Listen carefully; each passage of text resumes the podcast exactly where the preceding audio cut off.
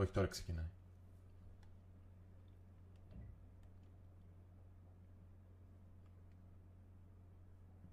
Νομίζω είμαστε live. Καλησπέρα σε όλους. Ε, δεν, βλέπω, δεν βλέπω κάτι στο... Τώρα νομίζω θα, θα έρθει Ναι, η ναι, εικόνα. ναι, ναι. Καλησπέρα. Ναι, ναι. Καλησπέρα και από μένα. Ε, καλώς ήρθατε σε άλλη, σε άλλη μια ψυχανάλυση κρυπτοαγορών με το φίλο το Γιάννη του Κρυπτόβιο. Γεια σου Γιάννη. Γεια σου, Αντώνη. Για να δω. Μας, ε, Τσικροπέμπτη σήμερα. ε. ε, όλο πετυχαίνουμε όλες τις πέμπτες τις κρίσιμες. Για δες. όχι μάτς, όχι να τσικνίζουμε, όχι να κάνουμε. Για να δούμε. Έχουμε Εν τω μεταξύ, εν τω μεταξύ κάτι ανταπόκριση. γίνεται, κάτι γίνεται και ή τη μέρα που κάνουμε εμείς το live ή μια μέρα νωρίτερα ε, υπάρχει volatility μεγάλο ή προς τα πάνω ή προς τα κάτω. Δεν ξέρω πώς το έχουμε κανονίσει έτσι. Ναι, ναι, και συμβαίνει πολύ καιρό αυτό. Ε, Ναι, ναι. Από το Μάλιστα, καλοκαίρι θυμάμαι. ε, κάποια φάση όποτε κάναμε live... Να, ωραία. Ε, εντάξει, μας ακούνε. Μισό. Ε, όχι ρε παιδιά, εγώ το έχω... Το έχω το μικρόφωνο μου αρκετά ψηλά. Μισό. Το έχω Εγώ ήδη... σε ακούω δυνατά. Εγώ σε ακούω δυνατά πάντως. Ναι, ναι.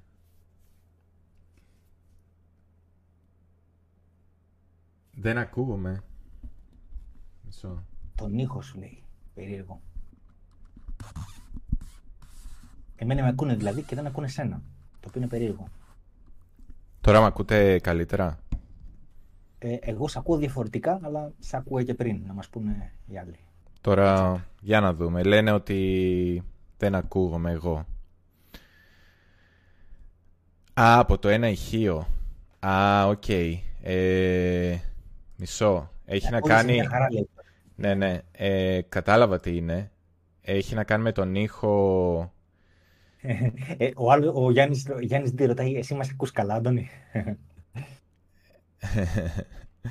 Ε, Τώρα τέλειωσε, έχω, ε, τέλειωσε. έχω καταλάβει τι γίνεται. Ε, επειδή χρησιμοποιώ πυκνοτικό ε, και περνάει ο ήχος μέσα από ένα εργαλείο, ας πούμε, ένα μηχάνημα που λέγεται interface, ε, μπαίνει αναλογικός ύφο- ήχος και πάει στον υπολογιστή να γίνει ψηφιακός.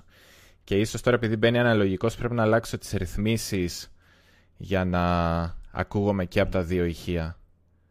Ε, ναι, μονοφωνικά λέει. Το έχω στέρεο βέβαια στις ρυθμίσεις μου. Ε, αλλά το είχα, το είχα ξαναεντοπίσει αυτό το θέμα στα, όταν έκανα τα βιντεάκια. Ε, δεν ξέρω τώρα αν μπορώ να τα αλλάξω γιατί δεν μου αφήνει την επιλογή ενώ, κάνω, ενώ κάνουμε live streaming. Αφήστε Ωραία, λέει πάμε, τον ήχο και για πιάστε το λίγο. BTC λέει. Με άλλα θέματα τώρα καίρια να ασχοληθούμε. ναι. Πάμε. Ε, λοιπόν. Ζαλίζει, λέμε ακουστικά. Οκ. Ε, θα το βρούμε. Θα το... Δεν ξέρω. Αυτά τώρα με τον ήχο είναι... κα- ε, Ξέρω πάντως τι είναι. Είναι με το πυκνοτικό μικρόφωνο. Απλά δεν χρησιμοποιώ headset. Χρησιμοποιώ ε, στουντιακό μικρόφωνο γι' αυτό. Anyway. Ε, το σχόλιο θέλω βασικά πριν ε, ξεκινήσουμε με τα πολύ τεχνικά. Ε, ε, Γενικά νομίζω ότι περίπου εκεί που είπαμε ότι θα πάει πήγε και περισσότερο στο market cap νομίζω το βρήκαμε αρκετ, ε, στο market cap νομίζω- που πιστεύω εγώ ότι που λέω ότι το κοιτάνε εσύ έχεις και το δικό σου το, το market cap που έχεις βγάλει τα stables Μία είναι το Bitcoins, ναι. αλλά βλέπω ότι στο, στο total market cap ε, πήγε ακριβώς στην περιοχή στήριξης και αυτό το βελάκι το είχαμε βάλει από την προηγούμενη εβδομάδα για το Θέλεις να bounce. κάνεις- Θέλεις να δείξεις λίγο το, τη δικιά μου Ναι, εικόνα ναι. για να δεις τι είναι... Ναι, Μάλιστα, ναι. Έχω τραβήξει μια γραμμή, δεν έχω τραβήξει εύρος και θα δεις τι έγινε. Ε, Μιλάμε, την έγλειψε και έφυγε πάνω. Ναι, ναι, Βλέπεις; ναι, ναι. Ωραία, Α, είναι πάει, αυτό πάει. χωρίς, τα, χωρίς BUSD, Ναι. χωρίς ε, Ναι, ναι, stablecoins. ναι, χωρίς τα stablecoins. Και Ναι, τη ναι. γραμμή ακριβώς εκεί και στάθηκε και πήγε πάνω. Ε, αλλά και εσύ το είχες πει και στο bitcoin το ίδιο, το είχες πει 21.500 είχες πει θυμάμαι. Ναι, ναι. Εγώ, εγώ κοίταγα μήπως ε, πάει στο κάτω μέρος του εύρους και στα 20.350 που είχα σχεδιάσει, αλλά έμεινε στο μέσο του εύρους. Δηλαδή, αν βάλω τώρα το bitcoin, να το γυρίσω λίγο εδώ, Ε, εγώ είχα πει μήπως πάει και βρει στρίξη εδώ πέρα στα 2300, αλλά ναι. βλέπετε εδώ πέρα πήγε μέχρι το μέσο ακριβώς το ευρώ. Ναι, ναι. λίγο κάτω από τα 2500. Ε, ε, πιστεύω όσοι ήταν ε, εκτός να βρήκαν την ευκαιρία να τοποθετηθούν. Ε, δύσκολο, δύσκολο. Νομίζω ήταν λίγο δύσκολο να μπεις εκεί. Ήταν, αρκετά δύσκολο γιατί άμα, πας, άμα κατέβεις και πας στα χαμηλά χρονικά πλαίσια ε, δεν φαινόταν πάρα πολύ καλό τουλάχιστον εκ πρώτης όψης το, η εξέλιξη της τιμής. Εγώ το ψηλιάστηκα λίγο από το 15 λεπτό να πω την αλήθεια γιατί ε, εκεί που νομίζω εκεί που έπεσε πριν από το να ήταν ανεκκίνηση του CPI εκεί που έπεσε στα 21.300 ε, έκανε κάτι 15 λεπτά βασανιστικά 3-4 μισό να πάω να δείξω το δούμε. Ναι. Ε, εγώ λίγο το ψηλιάστηκα. Τώρα θα μου πεις πού να κοιτάς; Είναι και στο πιο ανταλλακτήριο κοιτάς. Ε, αλλά αυτά εδώ τα 15 λεπτά, εγώ τα βλέπα... Α, περίμενε, είμαι στο, στο market cap. Εδώ στο BTC φαίνεται καλύτερα.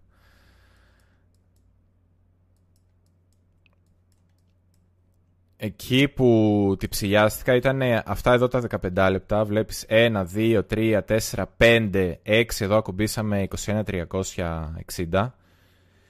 Και μετά κάναμε ένα κερί μεγάλο που έκανε αγκάλια σε όλα τα προηγούμενα. Και όταν βλέπω αυτό το πολύ διστακτικό πέσιμο της τιμής, ε, αρχίζω να νιώθω ρε παιδί μου και είμαστε και πάνω σε περιοχή στήριξης αρχίζω να σκέφτομαι ότι μήπως δεν υπάρχει εδώ, μήπως ας πούμε είναι ε, τα τελευταία της πτώσης και λίγο ψεύτικα. Ίσα ίσα να κλείσουμε, γιατί βλέπεις πήγε ουσιαστικά και έκλεισε όλους τους προηγούμενους. Και αυτό το κερί και αυτό.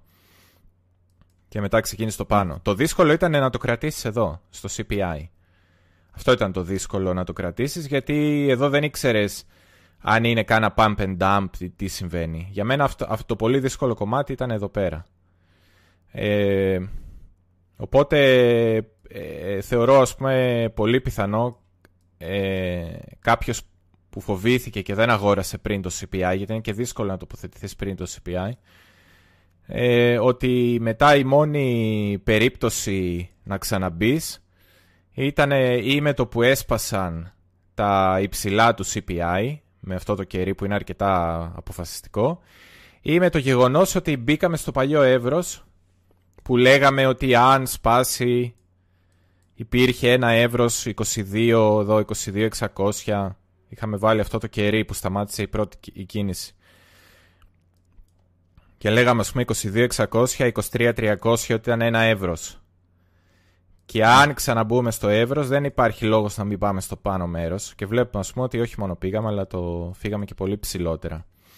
Ε, μόνο, μόνο έτσι δηλαδή μετά κάποιος μπορούσε εδώ να το, να το καταλάβει. Ήταν, ήταν λίγο δύσκολο να πω την αλήθεια γιατί πριν δεις τα πολλά όταν είσαι κάπου εδώ ε, σκέψου τώρα να είσαι κάπου εδώ έτσι να βλέπεις αυτό. Ε, δεν ξέρεις. Είναι αρκετά δύσκολο. Πόσο μάλιστα να μην βλέπεις ούτε καν αυτό το κόκκινο κερί, να βλέπεις και το προηγούμενο. Ε, δεν, δεν μπορείς να ξέρεις τι θα γίνει. Αλλά εντάξει. Ε, σημασία έχει ότι γι' αυτό λέμε ότι πρέπει να κοιτάς τη μεγάλη εικόνα και γι' αυτό εμείς είχαμε κάνει ανάλυση σε μεγάλα πλαίσια. Ε, πήγαμε ημερήσιο και πήγαμε και στο total και στο BTC. Στο ημερήσιο και στο BTC είχαμε πάρει περίπου αυτή την περιοχή εδώ απόφασης που μετά χρησιμοποιήθηκε σαν αντίσταση και εδώ σαν αντίσταση με τη λογική ότι θα γίνει στήριξη. Άμα πάμε, είχαμε δείξει και άλλα πλαίσια στο εβδομαδιαίο, είναι λίγο πιο χαμηλά. Δηλαδή στο εβδομαδιαίο ε, κάποιος θα περίμενε να πάει 21. Και στο μήνα πάλι, δηλαδή δεν ήταν πολύ ξεκάθαρο στο μήνα και στη βδομάδα, έπιασε της ημέρας. Στο μήνα είναι 2400, στο, στη βδομάδα είναι 21 και στην ημέρα ε, στην ημέρα είναι 21,5 περίπου. Ε, μπάση περιπτώσει, το Το θέμα είναι τώρα τι κάνουμε. Ε... Πριν, πριν πας στο τώρα, θα μου δώσεις λίγο το share να πάμε να κάνουμε λίγο να δούμε λίγο τι έγινε, να πω δύο λόγια για το πώς το εκτιμάω εγώ και μετά θα, δούμε, θα περάσουμε στο τι γίνεται από εδώ και πέρα. Ναι, ναι. Ε, πρώτα, πριν τα πω αυτά, υπάρχει μια ερώτηση πώς βάζουμε το BUSD στο TradingView. Οπότε θα το πατήσω τώρα το κλικ να το δει ο φίλος. Πιστεύω φαίνεται τώρα έτσι. Φαίνεται Αντώνη εδώ. Ή αυτό που κάνω. Ναι, ναι. Που το έχω γραμμοσκιάσει. Ναι, ναι. Λοιπόν, αυτό είναι. Glassnode άνω κάτω τελεία BUSD underscore market cap. Έτσι θα το βρείτε. Είναι το market cap του BUSD αυτό. Λοιπόν, αφού το απαντήσαμε αυτό και πιστεύω είναι απορία πολλών και εγώ μου πήρε καιρό να το βρω. Ε, ήθελα να πω, εγώ τελευταίο καιρό κοιτάω πολύ το Nasdaq ε, θα βάλω το daily του Nasdaq. Καταρχήν θέλω να, να εμφυσίσω την προσοχή ότι ε, ε, Αντώνη έχει βγάλει Bearish Dips και ο Nasdaq οι δύο. Μάλιστα. Ναι. Το daily. Ε, το οποίο εντάξει δεν είναι πολύ συχνό και σε γενικές γραμμές βγαίνουν. Δηλαδή και εδώ βγήκε και εδώ είχε βγει, παραπάνω είχε βγει. Είναι σχετικά σπάνια φαινόμενα. Ε, καλά, στο, όταν υπήρχε μια ανωδική αγορά bull run, εντάξει, ήταν πιο πιο συχνά, αλλά από ένα σημείο και έπειτα, δηλαδή από το, από το τέλος του 2021, εδώ είναι Νοέμβρης του 2021. Από το Νοέμβρη του 2021 και έπειτα είναι σπάνια. Ε, εγώ θέλω να πάω λίγο να δούμε μεγαλύτερη λεπτομέρεια ή στο 15 λεπτό, στο 30 λεπτό διάγραμμα, δεν έχει σημασία. Ήθελα να δούμε λίγο τι έγινε με τον CPI. Ε, καταρχήν θα ξεκινήσουμε από εκεί για να ε, θέλω να δώσω ένα στίγμα, επειδή κινεί, το bitcoin καθαρά κινείται λόγω των παραδοσιακών αγορών ε, αυτόν τον καιρό. Η συσχέτιση μπορεί να είναι και 99%, δεν ξέρω, είναι τρομερά μεγάλη. Οπότε έχει νόημα μεγαλύτερο να πιστεύω να δούμε απευθεία το τι κάνουν οι μετοχές και ιδίως εγώ τώρα τελευταία και τον Nasdaq αντί για τον SPX. Ε, θα πούμε καταρχήν εδώ με τον SPI την Τρίτη. Ε, είχαμε πει την προηγούμενη φορά ότι την προηγούμενη φορά ο ετήσιος SPI year on year ήταν 6,5 την προηγούμενη, τον προηγούμενο μήνα. Η εκτίμηση ήταν για 6,2 και τελικά βγήκε 6,4. Δηλαδή σημαντικά μεγαλύτερος από την εκτίμηση και ελάχιστα μικρότερος από την προηγούμενη φορά. Mm. Δηλαδή μόνο κατά 0,1% μειωμένος το οποίο κανονικά είναι ε, αρνητικό νέο για τις αγορές. Ε, να πούμε εν περιλήψη ότι οι αγορές έχουν κάνει pricing το ενδεχόμενο ότι, ε, ότι ο πληθωρισμός πέφτει γρήγορα και η οικονομία επιβραδύνει, η αμερικανική, και επομένως η Fed θα χρειαστεί να κάνει κολοτούμπα, να κάνει το λεγόμενο pivot, να αρχίσει να κόβει επιτόκια μέσα στο 2023. Λένε από τον Ιούνιο και μετά, μέσα στο 2023. Αυτό το έχει κάνει ήδη pricing η αγορά στις ε, τωρινές τιμές. Επομένως, αυτό είναι ένα στοιχείο στατιστικό που δείχνει, ε, είναι αντίθετο με το narrative που έχει γίνει παρέστηση στην αγορά. Οπότε θα περίμενε κανείς ε, αναπροσαρμογή των τιμών, αναπροσαρμογή της κατανόμηση των πιθανότητων και άρα και των τιμών ε, που αντικατοπτρίζουν αυτές τις πιθανότητες. Ε, τι βλέπουμε τώρα εδώ πέρα, θα το, να το μεγαλώσω λίγο για, για να, ε, θα εξηγήσει, νομίζω ότι το διάγραμμα αυτό εξηγεί πάρα πολλά. Πάρα πολλά. Λοιπόν, το... είναι ακριβώς αυτή η ώρα. Είναι 2,5 ώρα δική μου, δηλαδή 3,5 ώρα Ελλάδας. Είναι αυτό το κερί την ώρα που έγινε η ανακοίνωση. Βλέπεις, Αντώνη, υπήρχε μεγάλο mm. volatility, το κερί είναι έντονα ε, αρνητικό. Τα επόμενα κεριά, ε, επόμενο 15 λεπτό πάλι αρνητικό, επόμενο 15 λεπτό πάλι αρνητικό. Ε, φτάνει κάποιο σημείο σε ένα ελάχιστο, μετά από είναι 4-15 λεπτά, εντάξει, πε ε, σχεδόν μια ώρα. Ε, και μετά φτάνει σε ένα σημείο εδώ πέρα, 12.359, και μετά αρχίζει να ανεβαίνει, πηγαίνει εκεί από όπου ξεκίνησε και ακόμα παραπάνω. Τι συμβαίνει τώρα, εγώ πώς το ερμηνεύω αυτό το πράγμα; Το νέο αυτό είναι αρνητικό, όπως είπαμε. Είναι αντίθετο στο narrative το οποίο έχει κάνει pricing στην αγορά. Επομένως, το λογικό είναι να γίνει ένα repricing προς τα κάτω. Όσο εδώ δηλαδή η κίνηση είναι λογική.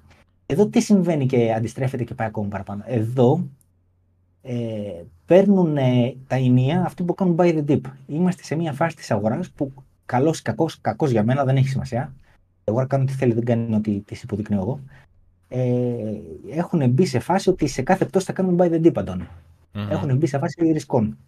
Ε, γιατί, γιατί πιστεύουν ότι η Fed μπλοφάρει, γιατί χίλια δύο γιατί μπορεί να πει ο καθένας, αλλά αυτή είναι η πραγματικότητα. Buy the dip τυφλά. Έπεσε πολύ κάτω, α, ευκαιρία για αγορά σου λέει. Buy the dip, Ζωρλομανδία, το πάμε μέχρι εδώ. Ε, εδώ πέρα τι συμβαίνει τώρα, γιατί, γιατί έχει δεύτερο leg down. Εδώ πέρα, ακριβώς εδώ πέρα στην κορυφή, ε, βγαίνει και μιλάει ένας τέλεχος της Fed, δεν θυμάμαι τώρα, είναι από αυτά που έχουν ε, δικαίωμα ψήφου. όχι ο πρόεδρος ο Πάουελ, ένα ένας άλλος.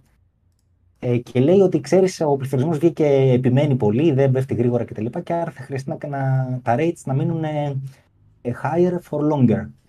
Ε, υψηλότερα για μεγαλύτερο χρονικό διάστημα. Δηλαδή αντίθετα με τον narrative που έχει κάνει πράσινη αγορά.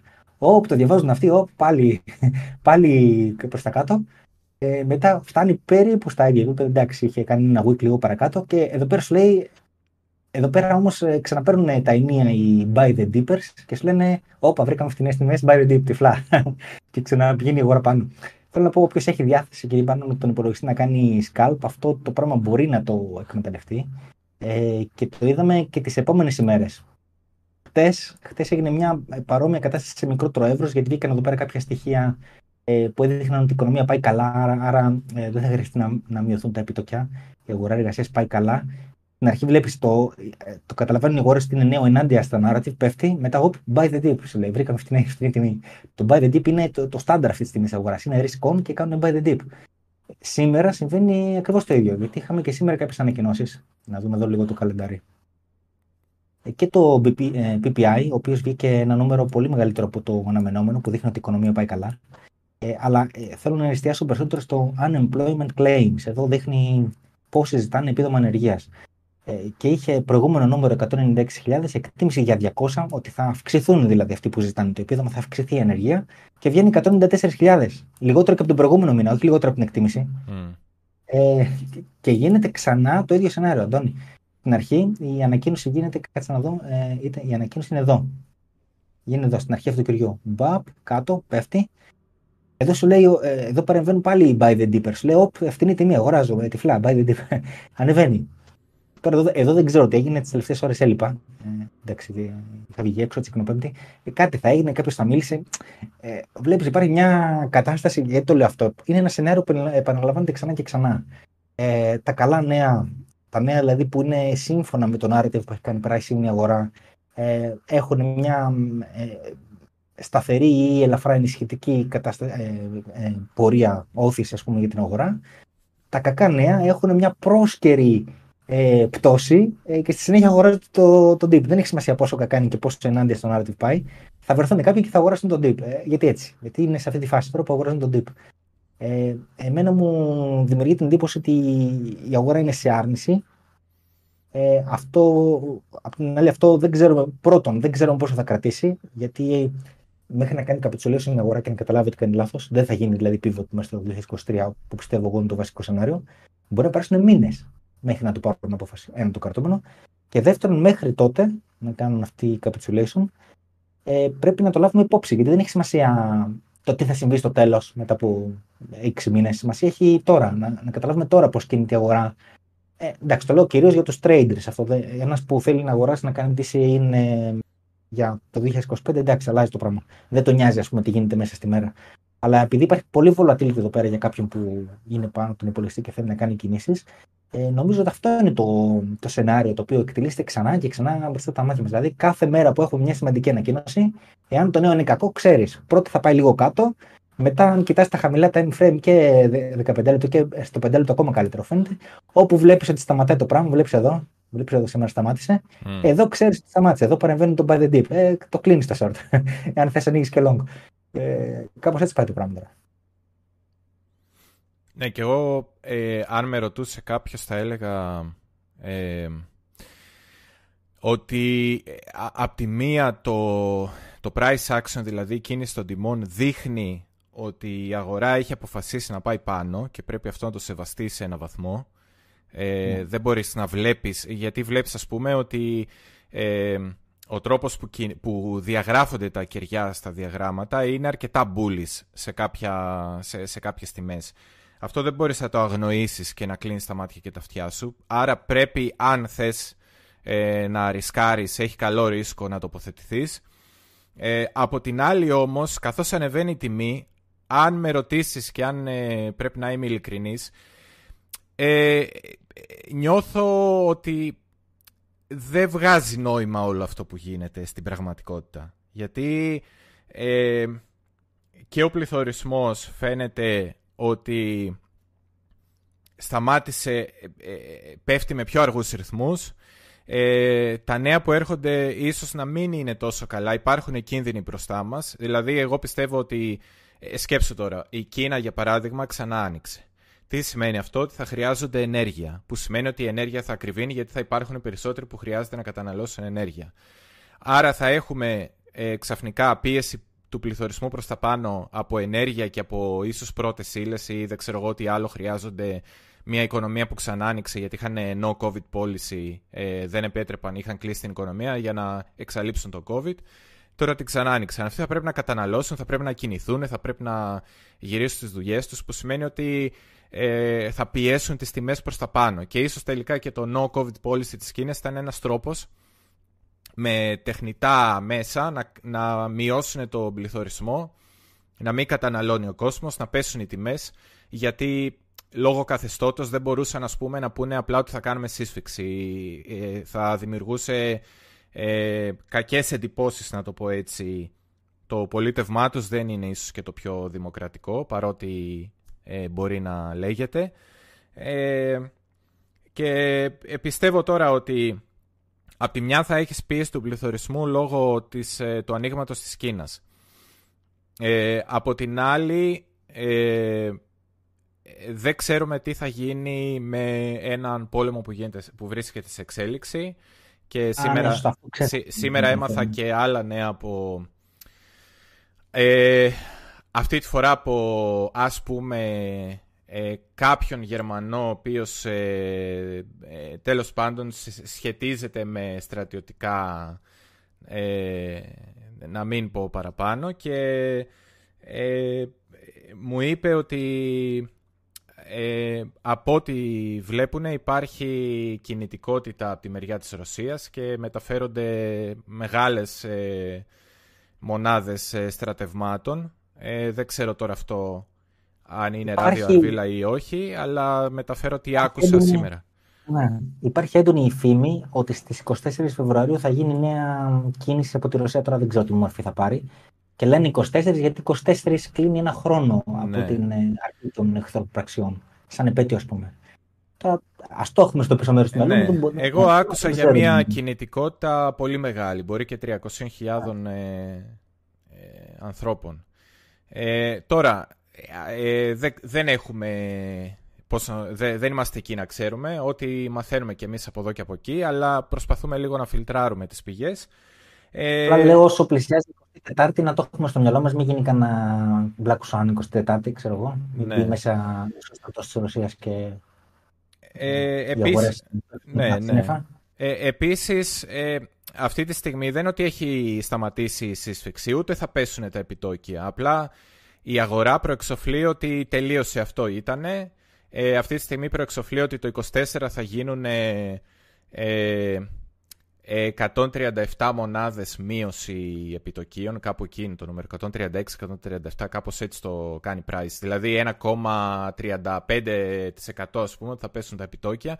Δηλαδή η αγορά προεξοφλεί ότι θα πέσουν και τα επιτόκια μέσα στο 24 και το, το κάνει price in τώρα. Από το 23 κιόλας, ότι θα αρχίσουν οι πτώσεις από τα 23 λένε. Και όλο αυτό γίνεται price in από τώρα, αλλά ε, ακόμα δεν, ε, δεν έχει μπει νέο χρήμα στην οικονομία. Ε, ακόμα έχουμε σύσφυξη, ε, ακόμα έχουμε ψηλά επιτόκια. Α, ε, μια, μιας και το λες αυτό, Αντώνη, μιας και το λες αυτό για το χρήμα στην οικονομία, βρήκα στο Trade View πώς βάζουμε το M2, M2 circulation του δολαρίου. Mm. Είναι ακόμα σε πτώση. Βλέπεις. Ε, ναι, είναι σε μηνιαίο διάγραμμα εδώ πέρα. Κάτσε το κάνω λίγο zoom. Α, έγινε πάλι έτσι. Μισό λεπτάκι. Μηνιαίο διάγραμμα, ξαναλέω. Είναι σε πτώση. Θα μου πεις εντάξει, ε, ότι έγινε παραβολική άνοδος και η πτώση είναι ακόμα μικρή. Ναι, αλλά όλο το προηγούμενο διάστημα η αγορά ζούσε ε, με ναρκωτικά στην ουσία. Εδώ πέρα στην ουσία του έχεις ε, στερήσει τα ναρκωτικά έτσι. Και πέφτει και λίγο. Ε, ναι, ναι. Δηλαδή, βλέπεις τώρα ότι ενώ ε, έχουμε... Ενώ έχουμε άνοδο των ε, μετοχών και των κρύπτο, στις μετοχές και όλες έχει σταματήσει. Μόνος στα κρύπτο γίνεται αυτό. Ε, βλέπεις δηλαδή ότι υπάρχει και διαφορά, υπάρχει ένα divergence και μεταξύ αυτή τη στιγμή stock market και κρύπτο. Γιατί το, το, το χρηματιστήριο είναι ψηλοσταθερό και λίγο πτωτικό. Τα κρύπτο παμπάρουν σαν τρελά.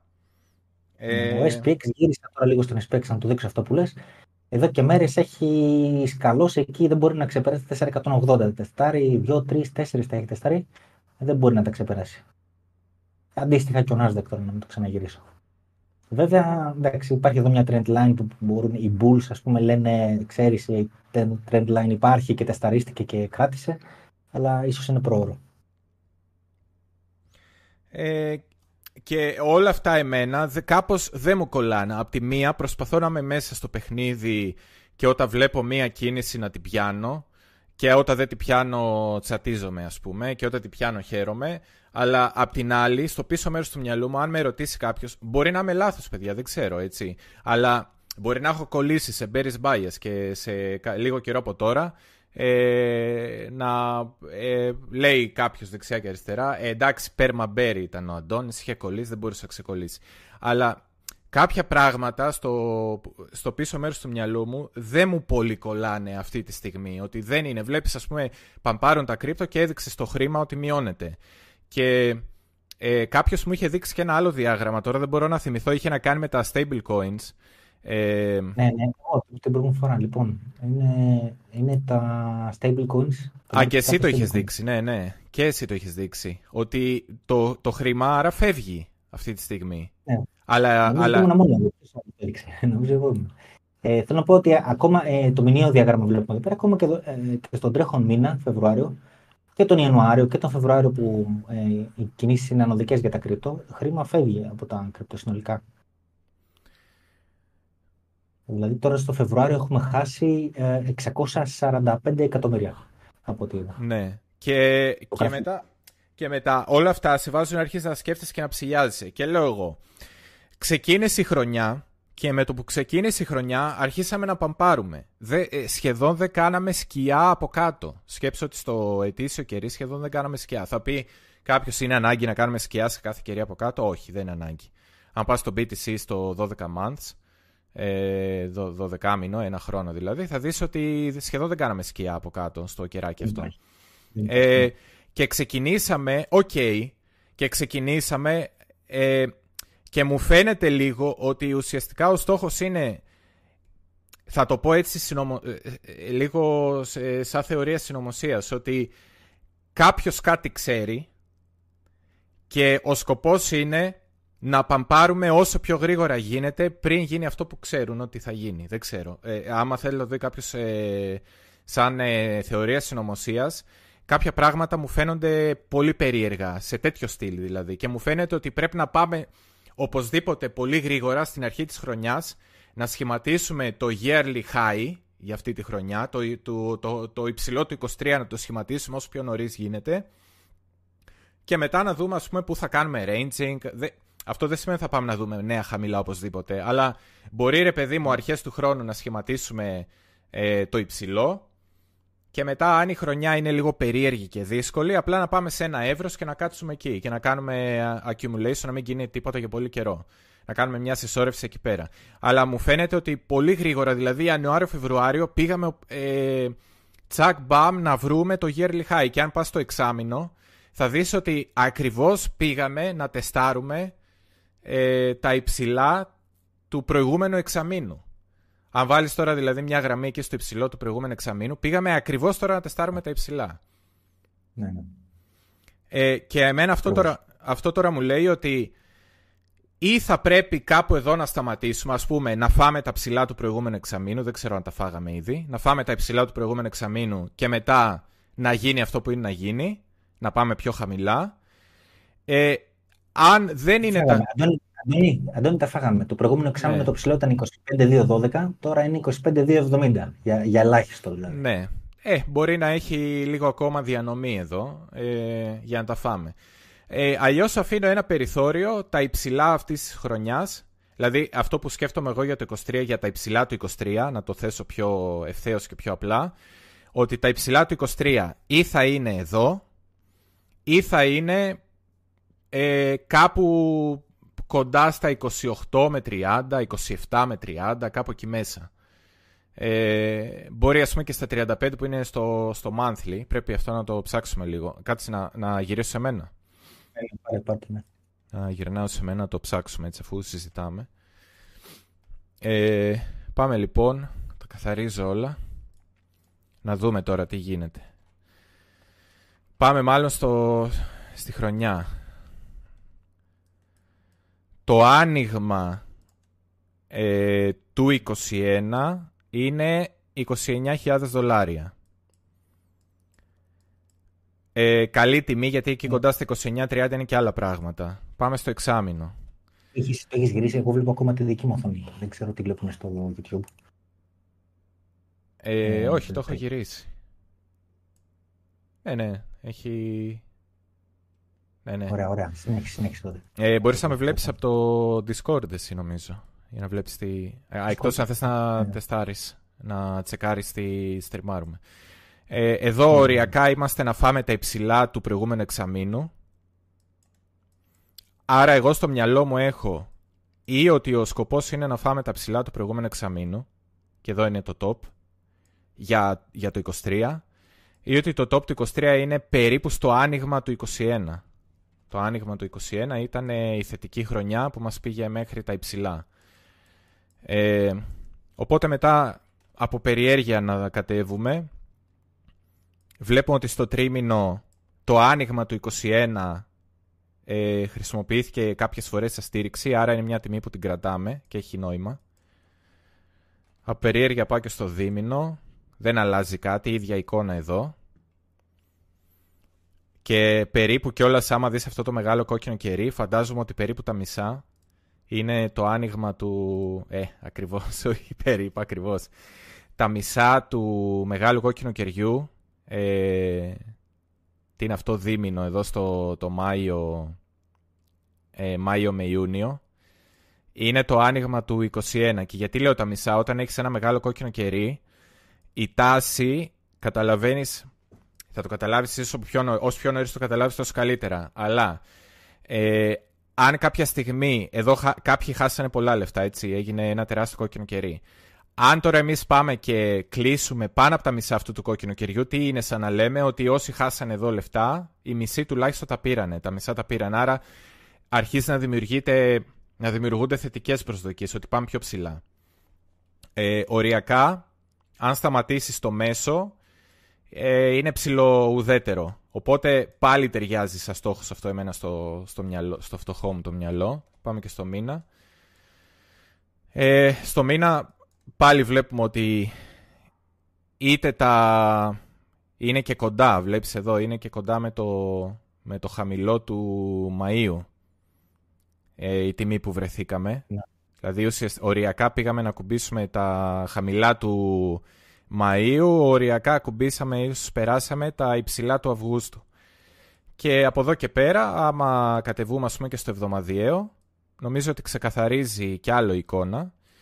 Ε, γιατί εδώ κοντά στα 29-30 έχουμε το τελευταίο πράσινο κερί πριν μπούμε στη διαδικασία έβρεσης κάποιου πάτου είτε εδώ που νομίζαμε ότι τουλάχιστον, ε, όχι νομίζαμε, ήταν ένα τοπικό χαμηλό σίγουρα για πάρα πολύ καιρό και αυτό είναι ένα τοπικό χαμηλό σίγουρα για πάρα πολύ καιρό οπότε εδώ σίγουρα ψάχνουμε ένα πάτο από ό,τι δείχνει η αγορά επειδή από εδώ ξεκίνησε όμως η κίνηση και είναι πολύ κοντά στα 29, νομίζω ότι είναι μια περιοχή που την κοιτάνε όλοι. Δηλαδή, αν σπάσουν αυτά, ε, δημιουργούνται θετικ, θετικότερες προσδοκίες για το τι θα γίνει. Ε, εγώ βέβαια, επειδή σκέφτομαι καμιά φορά λίγο πονηρά, ε, σαν ακραίο σενάριο για να σχηματίζαμε το υψηλό του 23, θα έλεγα ότι είναι αυτό εδώ το κερί. Είμαι στο εβδομαδιαίο και είναι το κερί ε, μέσα Ιουλίου του 21 31.750 με 34.300 ε, το οποίο το χρησιμοποιήσαμε και σαν αντίσταση την τελευταία εβδομάδα πριν ξεκινήσει η πτώση του, που μας οδήγησε στο χαμηλό του Ιουνίου. Ε, οπότε το θεωρώ αυτό το πιο extreme ε, σενάριο, το, το πονηρό κερί, να το πω έτσι. Ε, νομίζω ότι ή είμαστε αυτή τη στιγμή στο υψηλό ή το πολύ πολύ να έχουμε άλλη μία κίνηση, εγώ θα έλεγα κάπου προς τα 30.000 δολάρια. Ε, δεν, δεν περιμένω ότι αυτό μπορεί να συνεχιστεί θα μου έκανε φοβερή εντύπωση να συνεχιζόταν χωρίς σταματημό Ε, βέβαια, όταν βλέπει κάποιος το, το price action, την κίνηση των τιμών, ε, δεν μπορεί να μην είναι καθόλου bullish, γιατί βλέπεις ότι όλα τα πράσινα κυριά εδώ καταπίνουν ότι κόκκινο έχει υπάρξει. Αλλά γι' αυτό είπα στην αρχή ότι το price action αν το κοιτάς, δηλαδή το πώς διαγράφονται τα κυριά, πρέπει να συμμετέχεις και να, να μην κλειδώνεις τη λογική σου, να μην λες όχι, όχι, θα κάτσω απ' έξω και δεν το κουνάω, δεν πρόκειται να, να μπω πουθενά. Είναι και ο λόγος που τοποθετήθηκα εγώ όταν κατάλαβα ότι κάτι συμβαίνει ε, εδώ στα 19. Ε, απ' την άλλη όμως, ε, δεν το θεωρώ πάρα πολύ λογικό. Τώρα ο χρόνος θα δείξει. Μπορεί να κάνουμε λάθος και να έχουμε ένα, κάποια μορφή άρνηση. Ε, αλλά εγώ σε αυτές τις τιμές είμαι πολύ επιφυλακτικός και δεν κοιτάω να ανοίξω θέσεις, κοιτάω να κλείνω θέσεις. Όχι, να ανοίξεις, όχι, δεν σύστημα. Ε, εντάξει, για αυτό που είπες, ε, δεν είμαι σίγουρος ε, εάν η κορυφή της χρονιάς θα είναι τώρα κοντά. Ε, σε αυτό που είπες, όχι, συμφωνώ με το ένα σκέλος, ότι ξέρεις, περιμένεις κάπου τώρα κοντά να γίνει μια τοπική κορύφωση και στη συνέχεια πτώση. Σε αυτό το σενάριο συμφωνώ και εγώ. Αλλά μετά θα μπορούσε προς το τέλος της χρονιάς πάλι να έχουμε άνοδο και να το κάνει προς το τέλος της χρονιάς το, το υψηλό της χρονιάς. Τώρα το που θα είναι το υψηλό, εντάξει, εκεί 30 με 35 και εγώ πιστεύω κάποια στιγμή θα το πιάσει. Εγώ θα έλεγα μάλλον προς το τέλος παρά τώρα. Στο μεσοδιάστημα θα έχει μια μεγάλη κοιλιά. Ε, αλλά εντάξει, τώρα και αυτά είναι και λίγο μακροχρόνια. Οπότε σε γενικές γραμμές ε, συμφωνώ μαζί σου. Αυτό πιστεύω ότι σημαίνει αυτό που είπα πριν, ότι η αγορά έχει κάνει price είναι ένα σενάριο το οποίο δεν θα βγει. Είναι λάθος και επομένως κάποια στιγμή η πραγματικότητα θα έρθει και θα αναγκαστούν να κάνουν ε, capitulation. Το θέμα είναι όμως ότι αυτή τη στιγμή μπορεί να είναι πολύ μακριά. Μπορεί αυτοί να συνεχίζουν έτσι, ε, το ίδιο βιολί με το buy the dip κτλ. Για μήνες. Μπαίνω τώρα στο δεύτερο κομμάτι που λέει τα chart λένε, ναι. Η πραγματικότητα είναι αυτή, συμφωνώ και εγώ. Δηλαδή δεν, δεν, νομίζω, δεν νομίζω σίγουρα ότι έχει αρχίσει το bull run. Εντάξει, έχουμε, έχουμε πίσω μας νομίζω και άλλη μια ταλαιπωρία όλα αυτά, αν ε, για, χρόνο, για μεγάλο χρονικό διάστημα μπορεί να πάει τρεις μήνες μέχρι να το πάρουν χαμπάρι αυτοί. Τέσσερις, δεν ξέρω. Ε, αυτό είναι μεγάλο χρονικό διάστημα mm. και η αγορά σε αυτό το χρονικό διάστημα μπορεί να κάνει ό,τι θέλει. Πάνω, κάτω, δεξιά, ό,τι θέλει μπορεί να κάνει.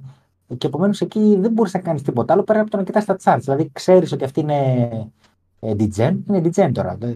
Όταν κάνεις buy the dip τυφλάς σε κάθε κακό νέο που υπάρχει, και το, όχι απλά κακό νέο, νέο που αντιβαίνει στον narrative το οποίο έχει κάνει pricing, έτσι, και κάνεις by the deep σε κάθε, ένα, σε κάθε ίδια περίπτωση. Είναι gen. Είναι gen αυτή τη στιγμή η αγορά. Το, οι παραδοσιακές αγορέ μιλάω. Πόσο μάλλον τον κρύπτο. Ε, αλλά ε, ναι, μπορεί να παραμείνουν gen για πολύ χρονικό διάστημα και το λαμβάνεις υπόψη. Άρα τους καταλαβαίνεις περίπου τι κάνουν και αν, αν είσαι trader, αν είσαι ξέρω, scalper, τι μπορεί να είσαι, ε, κοιτάς να, να προσαρμόσεις τη σκηνή σου στο μεσοδιάστημα. Τώρα, αν είσαι απλά κάποιος που έχει απλά κάνει hodl, δεν σε νοιάζει το trading και αυτά και λες απλά, ξέρεις, αγόρασα χαμηλά ε, spot και θέλω να πουλήσω ψηλά. Εντάξει, περιμένεις λίγο ακόμα. Έχεις, φαντάζομαι θα έχεις πάρει κάποιος κέρδη μέχρι τώρα, όπως έχω πάρει εγώ, έχεις πάρει και εσύ. Φαντάζομαι κάποιος μπορεί να περιμένει να πάρει και λίγο παραπάνω. Δηλαδή, πώς περιμένω κι εγώ άλλη μια φορά να πουλήσω 28 με 30, δεν ξέρω αν θα μου τα δώσει η αγορά, αλλά περιμένω. Και θεωρώ ότι υπάρχει χρονικό διάστημα μπροστά μας που οι αγορές μπορεί να συνεχίσουν να, να περιμένουν σε φάση DJ, ας πούμε. Ε, Πάμε λίγο, έχω στο πίσω μέρος του μυαλού μου ε, την, την Ουκρανία, με γίνει κανένα, κανένα black λόγω Ουκρανίας, αλλά αν δεν έχουμε κάτι κακό από εκεί, τους βλέπω να έχουν διάθεση. Μέχρι δηλαδή να, να το πάρουν απόφαση, να έχουν διάθεση να κάνουν εντυπωσιανιές. Αυτό βλέπω εγώ. Ναι. Ε, και εγώ νομίζω ότι τελικά ο καταλήτης ε, που θα δείξει το δρόμο θα είναι τα earnings. Γιατί νομίζω ότι θα μπούμε σε μια περίεργη περίοδο που κάποια... Ξέρεις όμως τα, earnings, τα επόμενα earnings, ε, έχω, έχω δύο επιχειρήματα γι' αυτό. Ξέρεις ναι. τι, το πρώτο είναι, είχα δει ότι ένα ε, μεγάλο ποσοστό εταιριών, νομίζω το 69% των εταιριών, ε, παρουσίασαν χειρότερα earnings από τις εκτιμήσεις τώρα στο, για το προηγούμενο τρίμηνο. Παρ' όλα αυτά η αγορά το αγνώρισε. Ναι. Ήθελε να τρέξει και έτρεξε. Έτσι, γιατί νομίζω ότι θα γίνει pivot.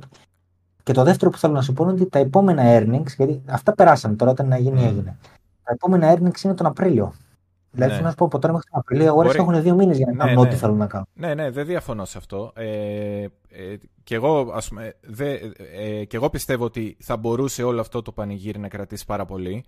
Ε, και συνήθως αυτά κρατάνε πολύ μέχρι να εξαντλήσουν και τον, την, την υπομονή του τελευταίου. Δηλαδή, κάποιος που, δεν που δεν είχε τοποθετηθεί καθόλου και έχει χάσει όλο αυτό το ράλι, τώρα το ζώνουν τα φίδια. Κάθε και υπολογίζει πόσα λεφτά θα είχε βγάλει και τρελαίνεται, δεν μπορεί να κοιμηθεί. Ε, ε, σκέψου τώρα ότι αυτό θα τον τρελάνεις. Δηλαδή, μπορεί να κάνεις κάνα squeeze ακόμα, να πας πιο ψηλά, ε, μέχρι να, και, και να μην πέφτουν οι τιμές. Δηλαδή, κάθε φορά να γίνεται buy the dip και να είμαστε σε υψηλέ τιμές. Και κάποια στιγμή αυτό θα πει, ε, δεν γίνεται, τελείωσε. Αυτό ήταν πρέπει να το πάρω απόφαση και να μπω.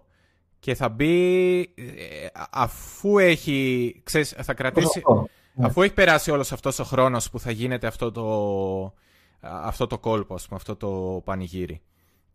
Οπότε αυτά πολλές φορές κρατάνε καιρό μέχρι να ολοκληρωθούν ε, και θέλει, πραγματικά θέλει πάρα πολύ υπομονή από εδώ και πέρα. Εγώ νομίζω ε, είναι όποιος δεν αγόρασε ε, στα χαμηλά κάτω από τα 20 έστω στο breakout εκεί που είχαμε πει ας πούμε ότι, που έλεγα ότι είναι το invalidation το δικό μου ή έστω και τώρα στα 21,5, 21,300 ε, τώρα εδώ στα 24-25 είναι πολύ δύσκολο να μπει.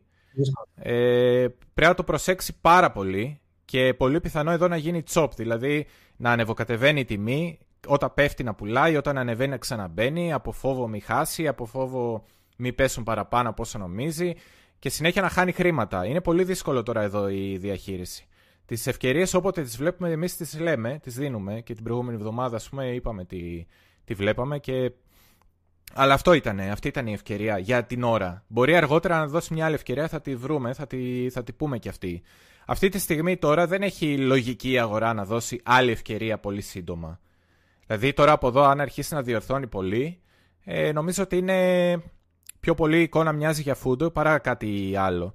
Και εκεί που ήθελα να καταλήξω ότι μπορεί αυτό να πάρει καιρό και τελικά την απάντηση να τη δούμε από τα earnings, γιατί αν μπούμε σε μια περίοδο που θα βλέπουμε ε, μεταφορικά καύσιμα και δεν ξέρω εγώ τι, κάποια πράγματα στην οικονομία να πληθωρίζονται, να ακριβένουν, οι τιμές να ανεβαίνουν σε κάποια πράγματα στην αγορά και σε κάποια άλλα μπορεί να πέφτουν. Ας πούμε, μπορεί στα τρόφιμα οι τιμές να πέφτουν.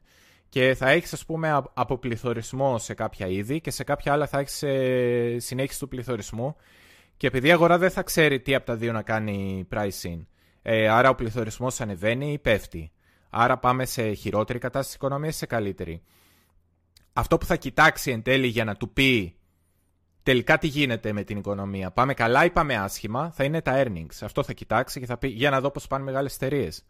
Ε, βγάζουν χρήματα ή χάνουν χρήματα. Μειώνεται, μειώνονται τα κέρδη τους ή αυξάνονται. Και κάποια στιγμή εκεί θα έρθει η συνειδητοποίηση. Αν καταφέρουν οι μεγάλες εταιρείες να έχουν πολύ καλά κέρδη, η αγορά θα το πάρει θετικά και θα πει ότι εντάξει, κουτσά στραβά, ε, με τα προβλήματα που έχουμε λόγω της όλης κατάστασης μετά COVID εποχής κτλ. Παρ' όλα αυτά η οικονομία βλέπεις ότι συνεχίζει και ε, αναπτύσσεται με αργότερους ρυθμούς, αλλά το σημαντικό είναι ότι προχωράει και αναπτύσσεται. Αν τα earnings είναι κακά, τότε θα καταλάβουν ότι τελικά κάτι λάθος κάναμε εμείς pricing και πρέπει να αναπροσαρμόσουμε τις θέσεις μας ε, οπότε εκεί νομίζω είναι που θα γίνει σφαγή. Τώρα αυτό μέχρι να γίνει θέλει, θέλει υπομονή και προσοχή. Και ακόμα ένα πράγμα που βλέπω εγώ τις τελευταίες μέρες, από την προηγούμενη εβδομάδα ήδη, είναι ότι το δολάριο βλέπω ότι ε, πάει πολύ δυνατά. Έχει κάνει... Για βάλτε λίγο, ναι. για δείξτε λίγο. Ε, εδώ είναι το DXY. Ε, τώρα νομίζω θα γυρίσει, ναι. Ε, εδώ είναι ο DXY. Είδαμε ότι έφτασε στα χαμηλά του ε, Μαΐου του 22. Ε, τα έσπασε, τα μάζεψε που λέμε και με το που τα μάζεψε κατευθείαν έφυγε πάνω. Είναι χαρακτηριστικό αυτό όταν ε, σπάς μια στήριξη και καλά για να δείξεις ότι τελείωσε αυτό ήτανε. Πάμε πολύ πιο χαμηλά μαζεύεις τα προηγούμενα χαμηλά, μαζεύεις όλα τα stop, ε, βγάζεις την αγορά εκτός. Δηλαδή, μπορεί εδώ σε αυτό το σπάσιμο να φύγανε πολλοί, ας πούμε, να ε, αλλάξανε δολάριο σε κάτι άλλο. Ε, και μετά βλέπεις, εντωμεταξύ την ίδια ώρα όλα είχαν, είχαν κορυφωθεί, δηλαδή και η λίρα είχε φτάσει πάρα πολύ ψηλά και το ευρωδολάριο είχε φτάσει πάρα πολύ ψηλά. Όλα τα ζευγάρια ήταν πάρα πολύ, ήταν στα top. Το ευρώ μάλιστα πήγε και μάζεψε μέχρι το 1,10 που είχε σχεδόν εκεί κάτι κενά. Ε, και όταν βλέπεις μια τόσο μεγάλη κίνηση στο DXY να φεύγει μέσα σε, τώρα είμαι στο ημερήσιο, να φεύγει μέσα σε τρεις μέρες από το 100,8 να πηγαίνει στο 104, Ε, δηλαδή έχεις κάνει εδώ σχεδόν 3%, έχεις κάνει 2,75% σε τρεις μέρες. Είναι πολύ μεγάλο για δίκτυ συναλλάγματος, είναι πάρα πολύ ε, μεγάλη αύξηση αυτή. Και έχεις ξαναμπεί στο παλιό εύρο ουσιαστικά. Δηλαδή έχεις φύγει από το bottoming. Και το περίεργο είναι ότι ενώ ο DXY ανεβαίνει, ε, οι αγορές ε, ανεβαίνουν και αυτές. Ναι, αυτό, αυτό είναι που είπα στην αρχή ότι η αγορά μας δείχνει κάποια divergences που δεν βγάζουν νόημα. Βλέπεις, ας πούμε, το χρηματιστήριο. Υπάρχει κάποιο delay. Ναι, βλέ... ίσως είναι αυτοί που έχουν κολλήσει στο buy the dip και γι' αυτό δεν πέφτει η αγορά. Ναι, βλέπεις, ας πούμε, ναι. χρηματιστήριο μείον 1,2%. Βλέπεις DXY παμπάρι. Βλέπεις, ας πούμε, τα ζευγάρια, το ευρώ, ας πούμε, ότι έχει αρχίσει να χάνει. Έχει πάει στο 1,067 ενώ ήταν στο 1,10. Έχει αρχίσει να αλλάζει η εικόνα εδώ. Ε, και εδώ μοιάζει πολύ με ένα ε, που λένε πολύ ας πούμε στη τεχνική ανάλυση sell model. Δηλαδή έκανες ένα μεγάλο ράλι στο ευρώ ε, και είχες κάποιες περιοχές που και καλά έκανες λίγο reaccumulation και expansion. Δηλαδή έκανες εδώ κάτω μια συσσόρευση. Μισό τα βγάλω όλα. Ε, για να καταλάβετε τι λέω. Εδώ είναι το ημερήσιο του ευρώ. Εδώ κάτω στα χαμηλά ας πούμε έκανες ε, μια συσσόρευση. Κάνεις το πρώτο expansion, δηλαδή την πρώτη κίνηση προς τα πάνω, ξανακάνεις ένα μικρό accumulation, μια μικρή συσσόρευση, δεύτερη κίνηση, ξανακάνεις μια συσσόρευση, τρίτη κίνηση, κορύφωση,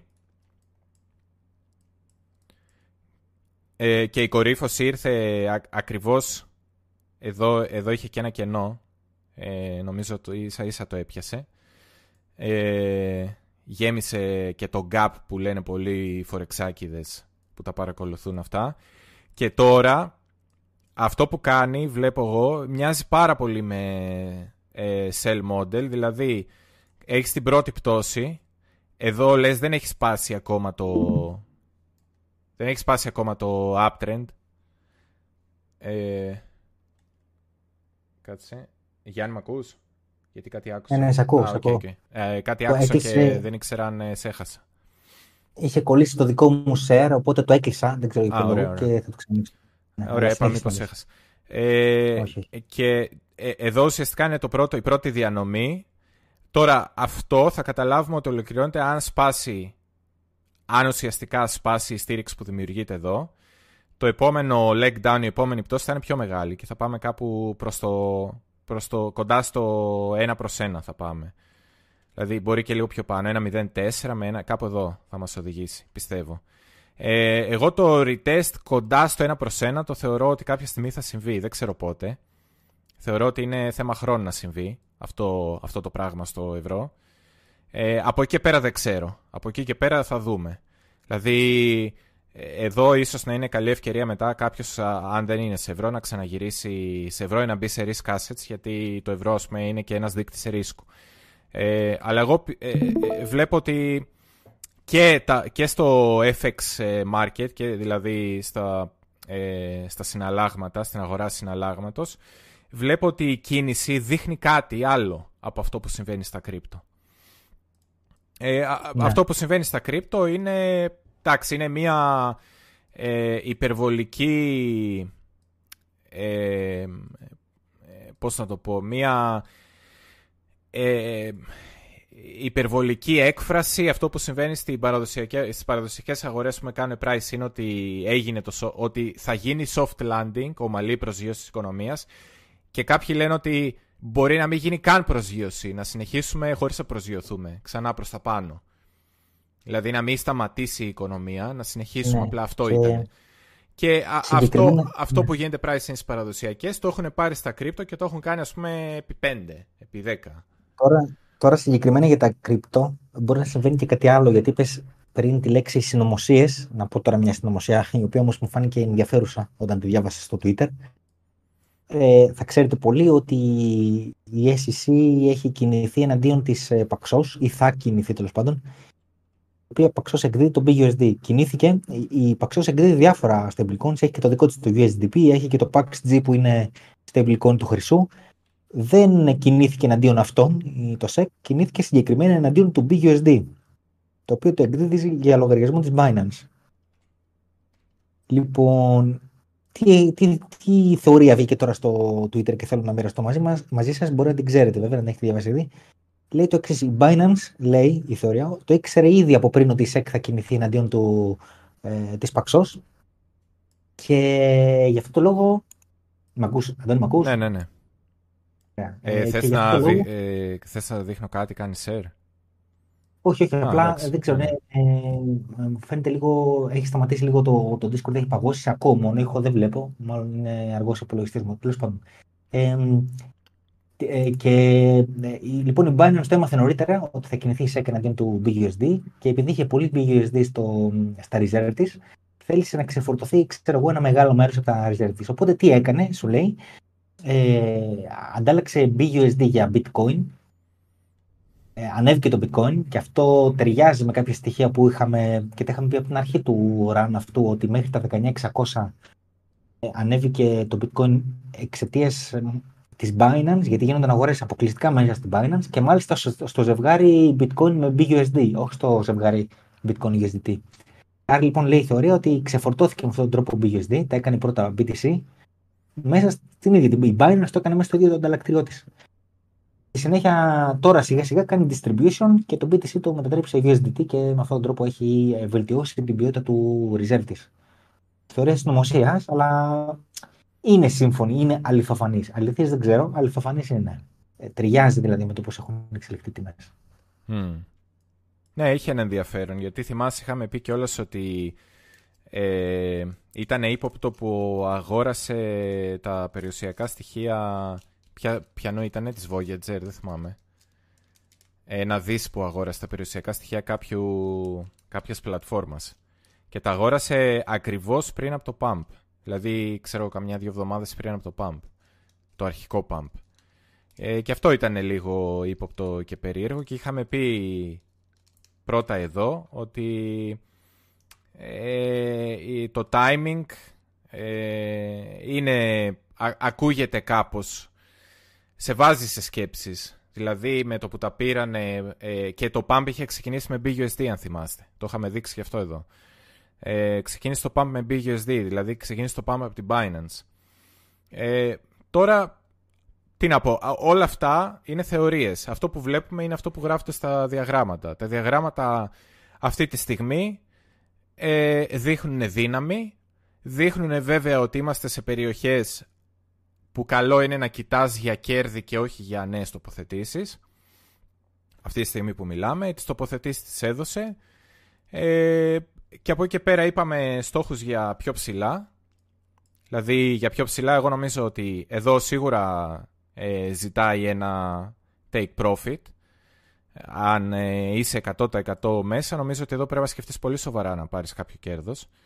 Ε, ε, ε δεν δίνω ε, χρηματοοικονομική συμβουλή, λέω την άποψή μου, ότι ε, όπως το σκέφτομαι εγώ, έτσι, εγώ ας πούμε εδώ δεν, μπόρεσα, δεν θα μπορούσα να κρατηθώ, να μην ε, κλειδώσω κέρδος. Και αν ε, κοιτούσα για πιο πάνω με, τη, με το σκεπτικό ότι η εικόνα της αγοράς είναι σχετικά καλή και μπορεί να μας οδηγήσει πιο ψηλά, η, η στόχη μου είναι αυτή που δείχνω, δηλαδή κοντά στα 30. Ε, στα 30 εκεί θα ξεκινούσα άγριο ξεφόρτωμα αν πήγαινε και, και είχα θέσεις. Εγώ τώρα εδώ είμαι flat, δεν έχω ε, έκθεση. Ε, τώρα, αν ε, δώσει κάποιο σήμα ότι θέλει να κάνει το, την επόμενη κίνηση, μόνο καθαρά σαν trade θα πω και θα, θα μπω ας πούμε και το λέω έτσι για να διαχωρίζω το, το σκεπτικό του, του trader και του επενδυτή αν κάποιος θέλει να επενδύσει, νομίζω για long term οι αγορές ήταν αλλού. Τώρα εδώ είναι λίγο δύσκολο. Το long term μπορεί να σε πονέσει εδώ πέρα. Πρέπει να το σκεφτείς ε, και μια και δύο φορές και να ε, σκεφτείς τι στο μάχη έχεις σε ενδεχόμενο κάποιες πτώσεις που μπορείς να φτάσεις. Μισό λίγο γιατί νομίζω έχασα. Ε, νομίζω Γιάννη ε, κάτι σε πέταξε.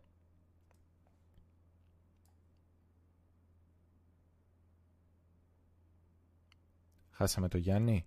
Έλα, Αντώνη, επανήλθα. Έλα, έλα, έλα. Δεν ξέρω τι έγινε. Κάποια στιγμή πάγωσε το σύμπαν και έπρεπε να κάνω restart. Ναι, ναι. Ε, τώρα κατάλαβα ότι σε έχασα. Ε, οπότε στόχους για πάνω είπαμε τουλάχιστον εγώ πώς, πώς θα χειριζόμουν αυτή την κατάσταση. Δηλαδή ότι από εδώ και πέρα για μένα είναι μόνο take profit. Ε, ε, ε, και ξαναλέω δεν είναι χρηματοοικονομική συμβουλή, μπορεί να κάνω λάθος έτσι. Είμαι, θυμίζω όπως λέω πολύ συχνά ότι είμαι ένας στοιχείο τύπος στο ίντερνετ. Ε, δεν ε, είμαι εδώ για να σας πω πώς θα γίνετε πλούσιοι. Ε, τώρα, πώς θα καταλάβει κάποιος... Υπάρχει και το άλλο σκεπτικό. Φαίνεται η αγορά καλή, έχεις μια καλή τοποθέτηση και δεν θες να τη σκοτώσεις. Πώς καταλαβαίνεις ότι τα πράγματα δεν πάνε καλά; Ε, αυτό που μπορείς να καταλάβεις αρκετά εύκολα είναι να σπάσει η δομή. Ε, πώς θα σπάσει η δομή; Η πιο, η πιο απλή λογική ε, είναι να πάμε και να τυπώσουμε ένα χαμηλότερο χαμηλό. Δηλαδή να πάμε κάτω από τα 21.300. Αλλά επειδή αυτό καταλαβαίνω ότι δεν αρέσει σε πολλούς, γιατί σου λέει, ε, ναι ρε φίλε, άμα είναι να κλειδώσω κέρδη εδώ ψηλά, άμα είναι να πάμε κάτω από τα 21.300, αλλιώς να χάσω ένα μεγάλο κομμάτι του κέρδους μου, δεν μου αρέσει αυτό.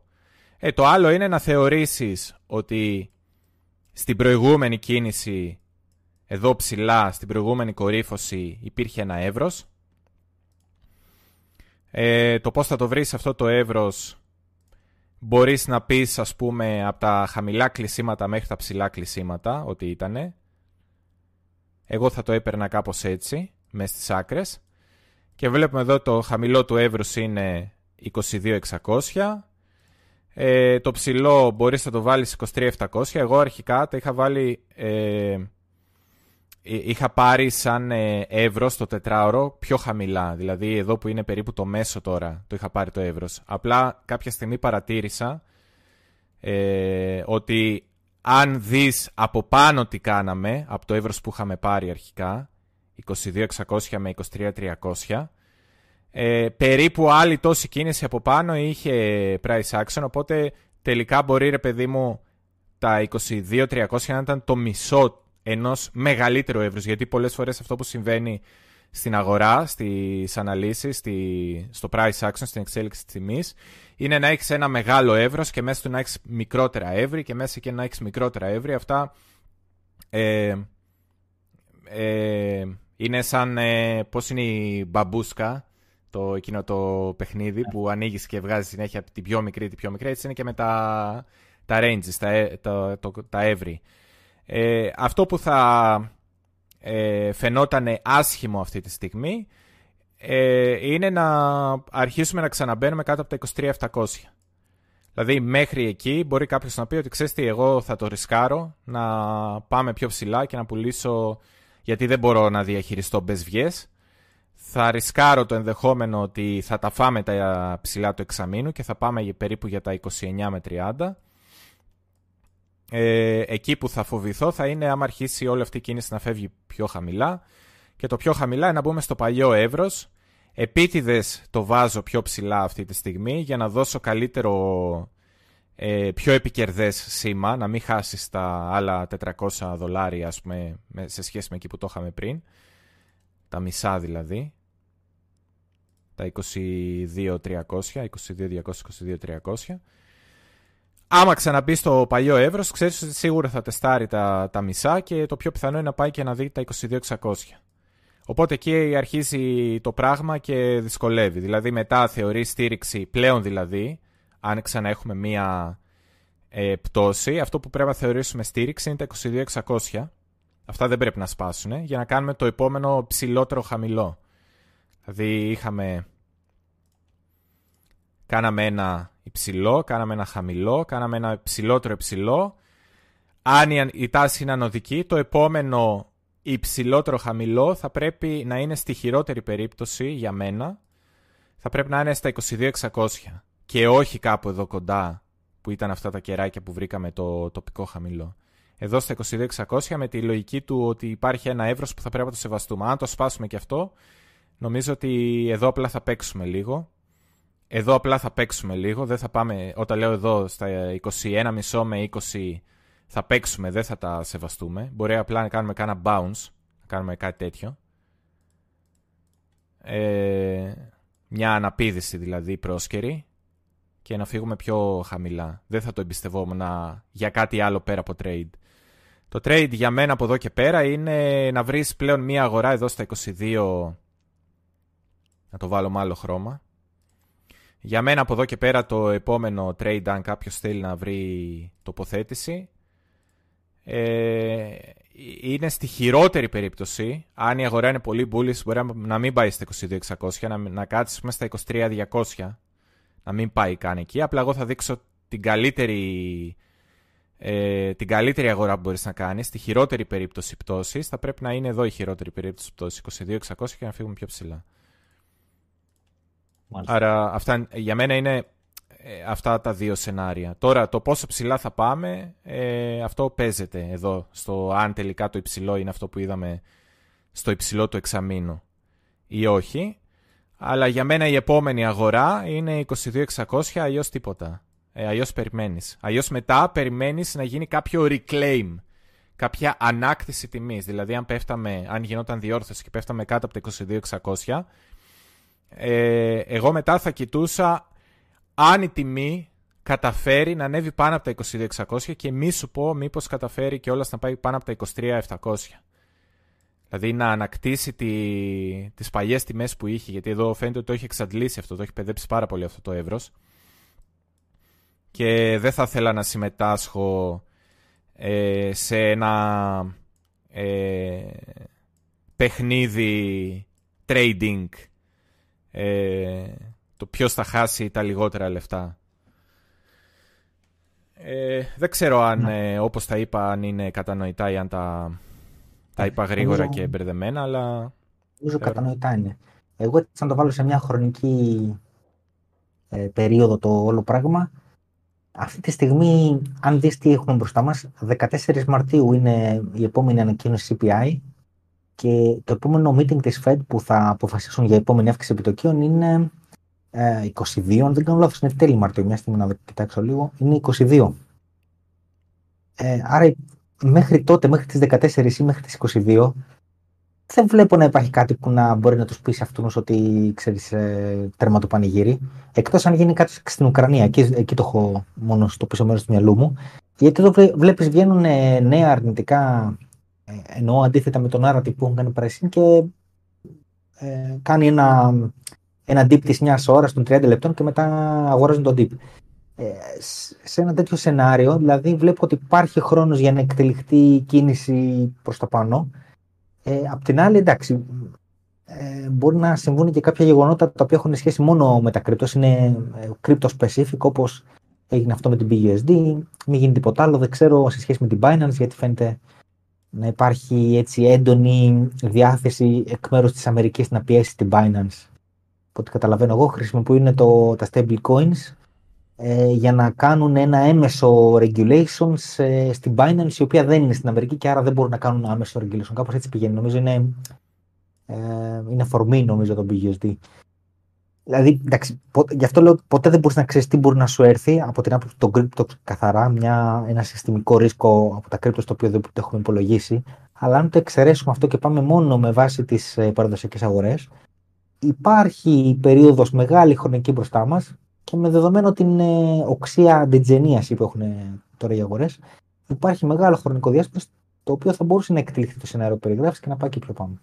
Ναι.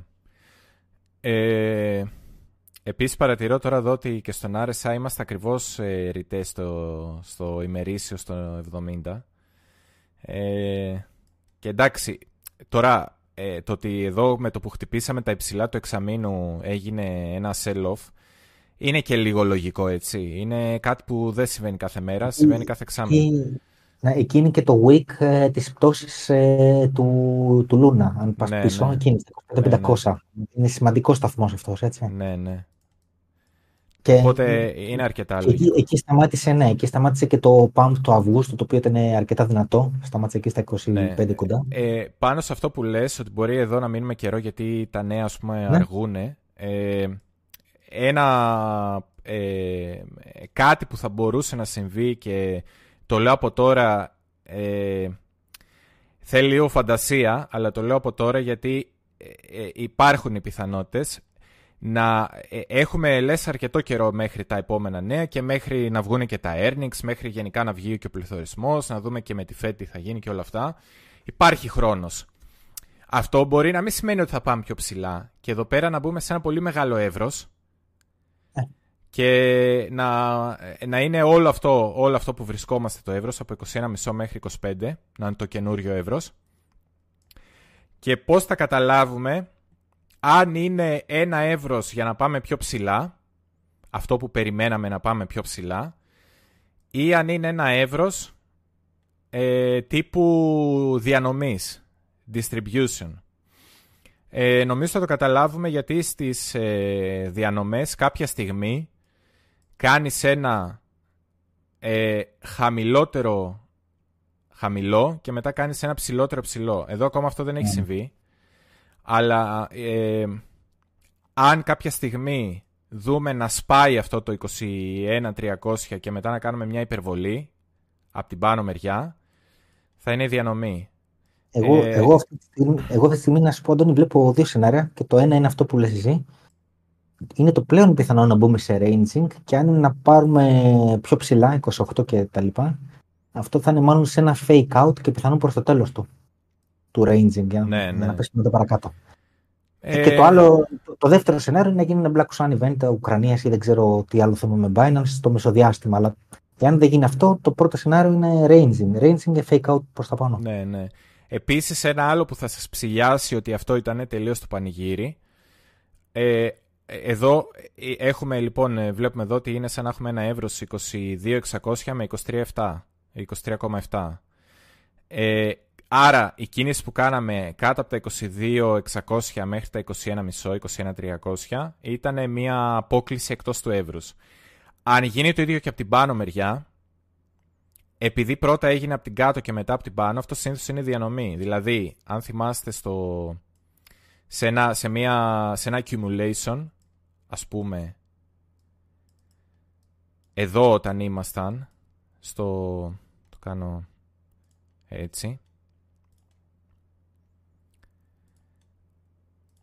ε, όταν ήμασταν εδώ και το εύρος μας ήταν 19 με 22.600 κάναμε πρώτα την κίνηση από πάνω μετά κάναμε την ε, απόκληση, πρώτα την απόκληση από πάνω, μετά την απόκληση από κάτω και μετά φύγαμε επάνω.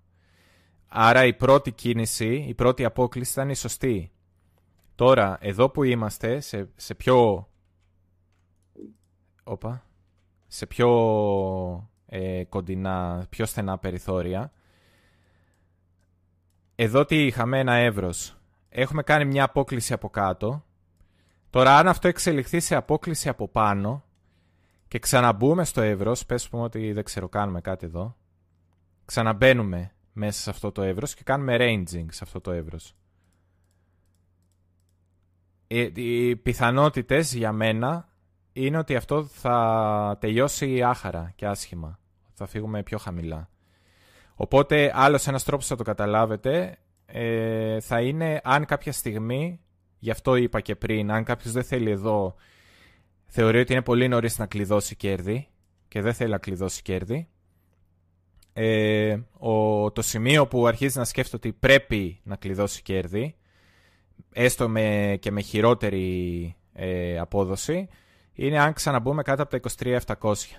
Γιατί μετά και ε, ξαναμπαίνουμε στο παλιό εύρος, αλλά ε, υπάρχει και μια αρκετά καθαρή εικόνα πιθανής διανομής. Ε, κάναμε πρώτα μια κίνηση εδώ να, ε, να κλείσουμε ας πούμε ε, κάποια long μετά παμπάραμε δυνατά να, να κλείσουμε και τα short και αφού κλείσαμε τα short ε, φεύγουμε ξανά για πιο χαμηλά. Ωραία. Πιο κάτω από τα 21 δηλαδή. Λοιπόν, ο, ο Τέο Τεοντόρους ρωτάει ε, να φύγει δηλαδή κατευθείαν ε, για τα 28 το αποκλείς, ε, δεν παίζει λέει; Ε, τώρα για να συμβεί αυτό εγώ θα το καταλάβαινα ως εξής. Αν ε, τις επόμενες μέρες ας θεωρήσουμε ότι η αντίδραση εδώ στα 25-200, 25-400 ήταν λογική γιατί ήταν ε, το εξάμεινο, ήταν τα χαμηλά εκείνα που είπαμε του UST, bla bla κτλ. Και είναι λογική αντίδραση αγοράς εδώ. Όλα καλά, θεωρεί κάποιος, ε, μην ε, τζάμπα, μην αγχώνεστε, αράξτε. Πώς θα το καταλάβεις ότι θα πάμε καρφί πάνω; Εδώ, αν ισχύει αυτό το σενάριο, αυτό το σκεπτικό, για μένα θα πρέπει τις επόμενες μέρες να γεμίσουμε αυτό εδώ, αυτή τη σκιά και να κάνουμε ένα range εδώ, εδώ πάνω. Ε, να, να φτιάξουμε ένα μικρό range εδώ, πάνω στην αντίσταση και ξαφνικά να τη σπάσουμε και να πάμε καρφί προς τα 28 που λέει ο φίλος. Και, θα, θα φανεί, ναι. μπορεί να φανεί και όλας μπορεί να δεις και ένα... Σε αυτούς που τους αρέσουν τα σχέδια, να φανεί και κάτι τέτοιο σε τρίγωνο, αν συμβεί αυτό. Αν δείτε δηλαδή εδώ πάνω στην αντίσταση να κάνουμε κάνα τέτοιο τριγωνάκι, ε, αυτό θα είναι πολύ μπούλης. Με το που σπάσει η αντίσταση, θα έχουμε γεμίσει εδώ και, το, και τη σκιά, ε, πολύ πιθανό, πολύ πιθανό να την αχτούμε. Λοιπόν, κάτι σχετικό τώρα. Ο Γιώργος Αλεξίου ρωτάει το να δημιουργηθεί νέο εύρος μεταξύ 24 και 29 που δεν έχει δουλευτεί μέχρι τώρα. Το βλέπεις σαν πιθανότητα. Ε, για να γίνει αυτό θα πρέπει πρώτα να συμβεί αυτό το σενάριο ναι. και μετά. Μέχρι να συμβεί, εγώ θεωρώ αυτή τη στιγμή ότι είμαστε πάνω σε μία σοβαρή αντίσταση, ας πούμε. Εγώ, εγώ δεν θα έδινα και πολύ μεγάλο, μεγάλη πιθανότητα σε αυτό. Ε, εάν πήγαινε να γεμίσει το εύρος 24-29 μακροχρόνια με ένα καλό ranging, θα ήταν μάλλον για να φύγει μετά η τιμή προς τα πάνω. Δηλαδή θα ήταν ε, περίοδος που ξέρω εγώ, να πλησιάζουμε προς το halving να...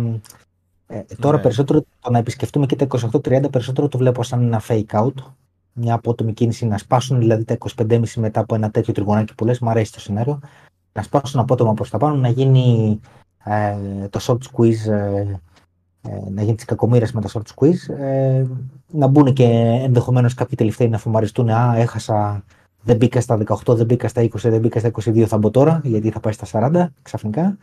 Ε, και μετά να τελειώσει το πανηγύρι. Ενώ πρόσκαιρα να τελειώσει λόγω παραδοσιακών.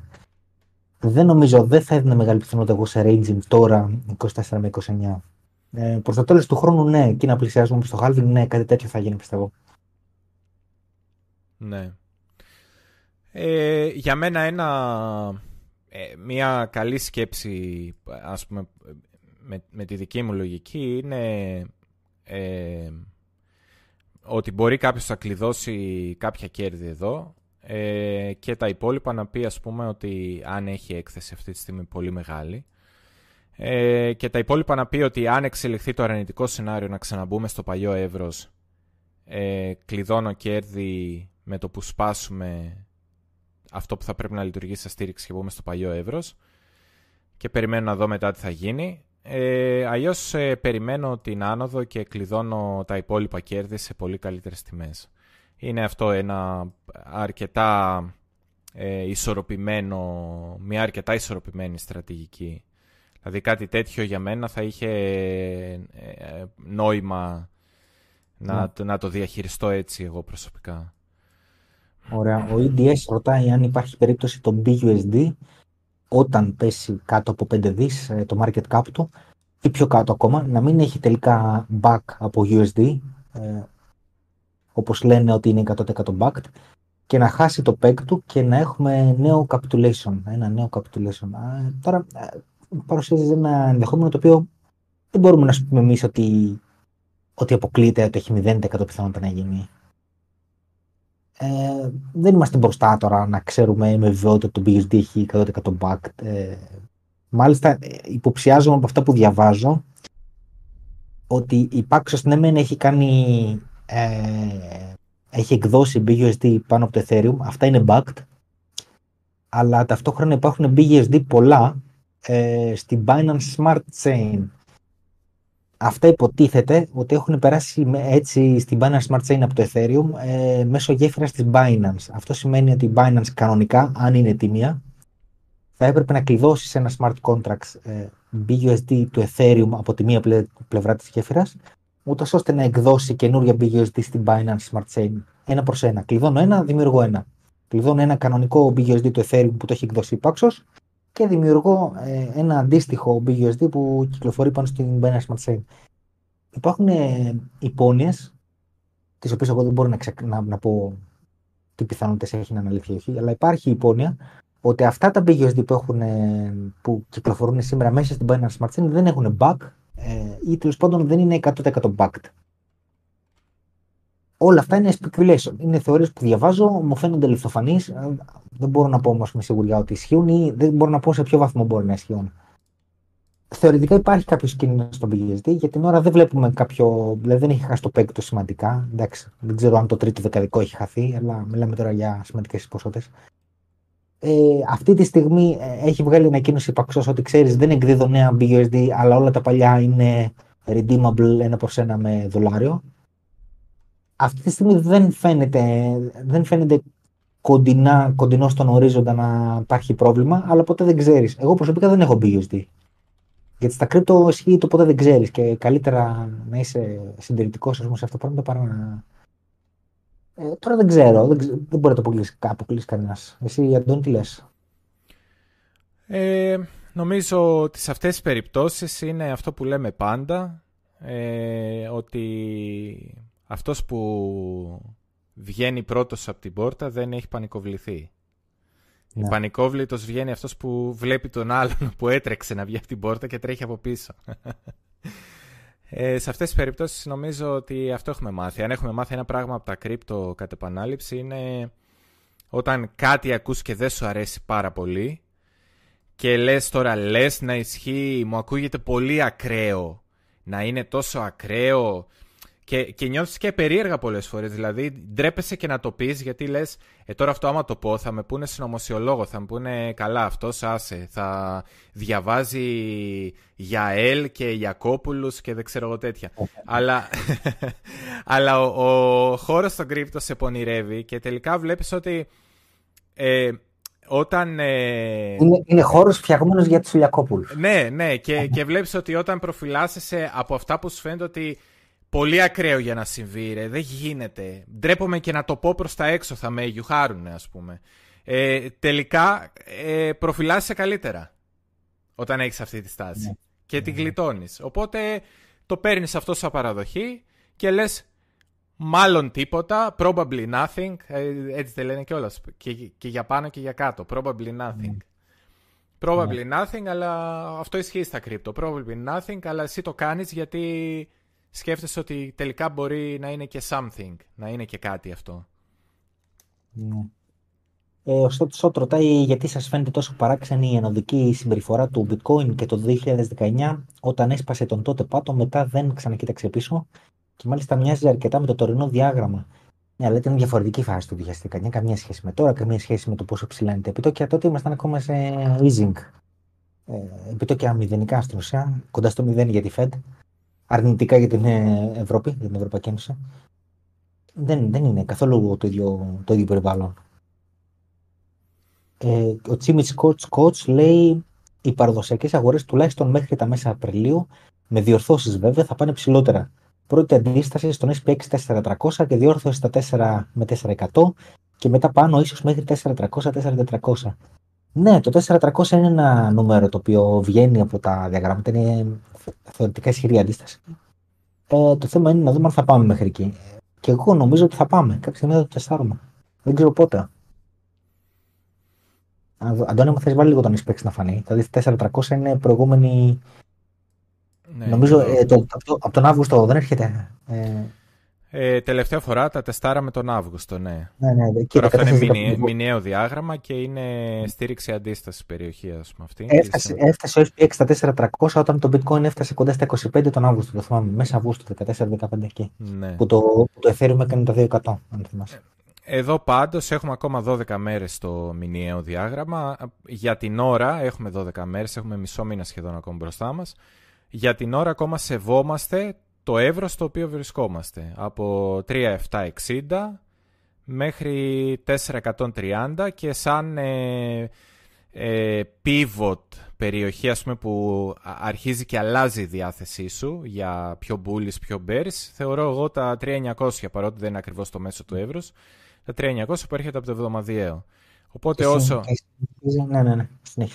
όσο είμαστε πάνω από τα 3.900 ε, ε, είσαι ας πούμε λίγο ε, ουδέτερα και μπούλης αλλά σέβεσαι την αντίσταση στα 430 ε, ε, εννοείται πάντα έτσι με ένα περιθώριο γιατί αυτές οι κινήσεις δεν σημαίνει ότι σταματάνε ακριβώς πάνω στη γραμμή. Ε, άμα δούμε κίνηση κάτω από τα 3900 είσαι ε, ουδέτερα μπέρις αλλά σέβεσαι και τη στήριξη το 3760 δηλαδή το 3760 πρέπει να το σεβαστείς παρότι αρχίζει και μοιάζει μετά άσχημη εικόνα από τα 3900 Εμένα αυτή είναι η δικιά μου λογική. Άμα δούμε κάτω από το 3760, καληνύχτα. Και συνεχίζει ο φίλος και λέει, το συνεχίζει, το, το λέει την ίδια περίοδο που θα συμβούν αυτά που είπε πριν, στον SPX, τι θα συμβεί στο BTC. Και λέει, οπότε λογικά το bitcoin θα πάει στα 30, θα κάνει διόρθωση μετά λέει στα 25,5 με 27,5 και μετά θα πάει στα 35 με 38 max. Πώς σας φαίνεται αυτό το σενάριο; Ε, τα νούμερα σου μου φαίνονται λίγο προβολικά εμένα. Ε, εγώ πιστεύω ότι ο SPX ε, ε, πιθανόν να ακουμπήσει έτσι για λίγο τα 4.300. Δεν νομίζω να πάει παραπάνω που λες για 4.400. Και νομίζω ότι όταν ο, SPX θα ακουμπάει 4.300, τότε το Bitcoin θα κάνει κορυφή κάπου στο εύρος 28 με 30. Δεν νομίζω ότι μπορεί να πάει παραπάνω ε, σε αυτή τη φάση που είμαστε. Ε, και εγώ ναι. αυτά που τα τελικά αυτές τις τιμές που κοιτάνε όλοι, όπως και προς τα κάτω έτσι και προς τα πάνω, βλέπεις ότι δεν πας ποτέ. Δηλαδή τώρα αν όλοι αρχίσουν να μιλάνε για τα 30-35 και ότι είναι μαγνήτης και θα πάει εκεί η τιμή γιατί έχεις ε, ε, μηνιαίο επίπεδο ή εβδομαδιαίο ή δεν ξέρω εγώ τι, είναι πολύ πιθανό να σε πιάσουν στον ύπνο και να μην πάει εκεί. Να αρχίσει η πτώση από πιο νωρίς. Γιατί εσύ θα περιμένεις μέχρι τότε.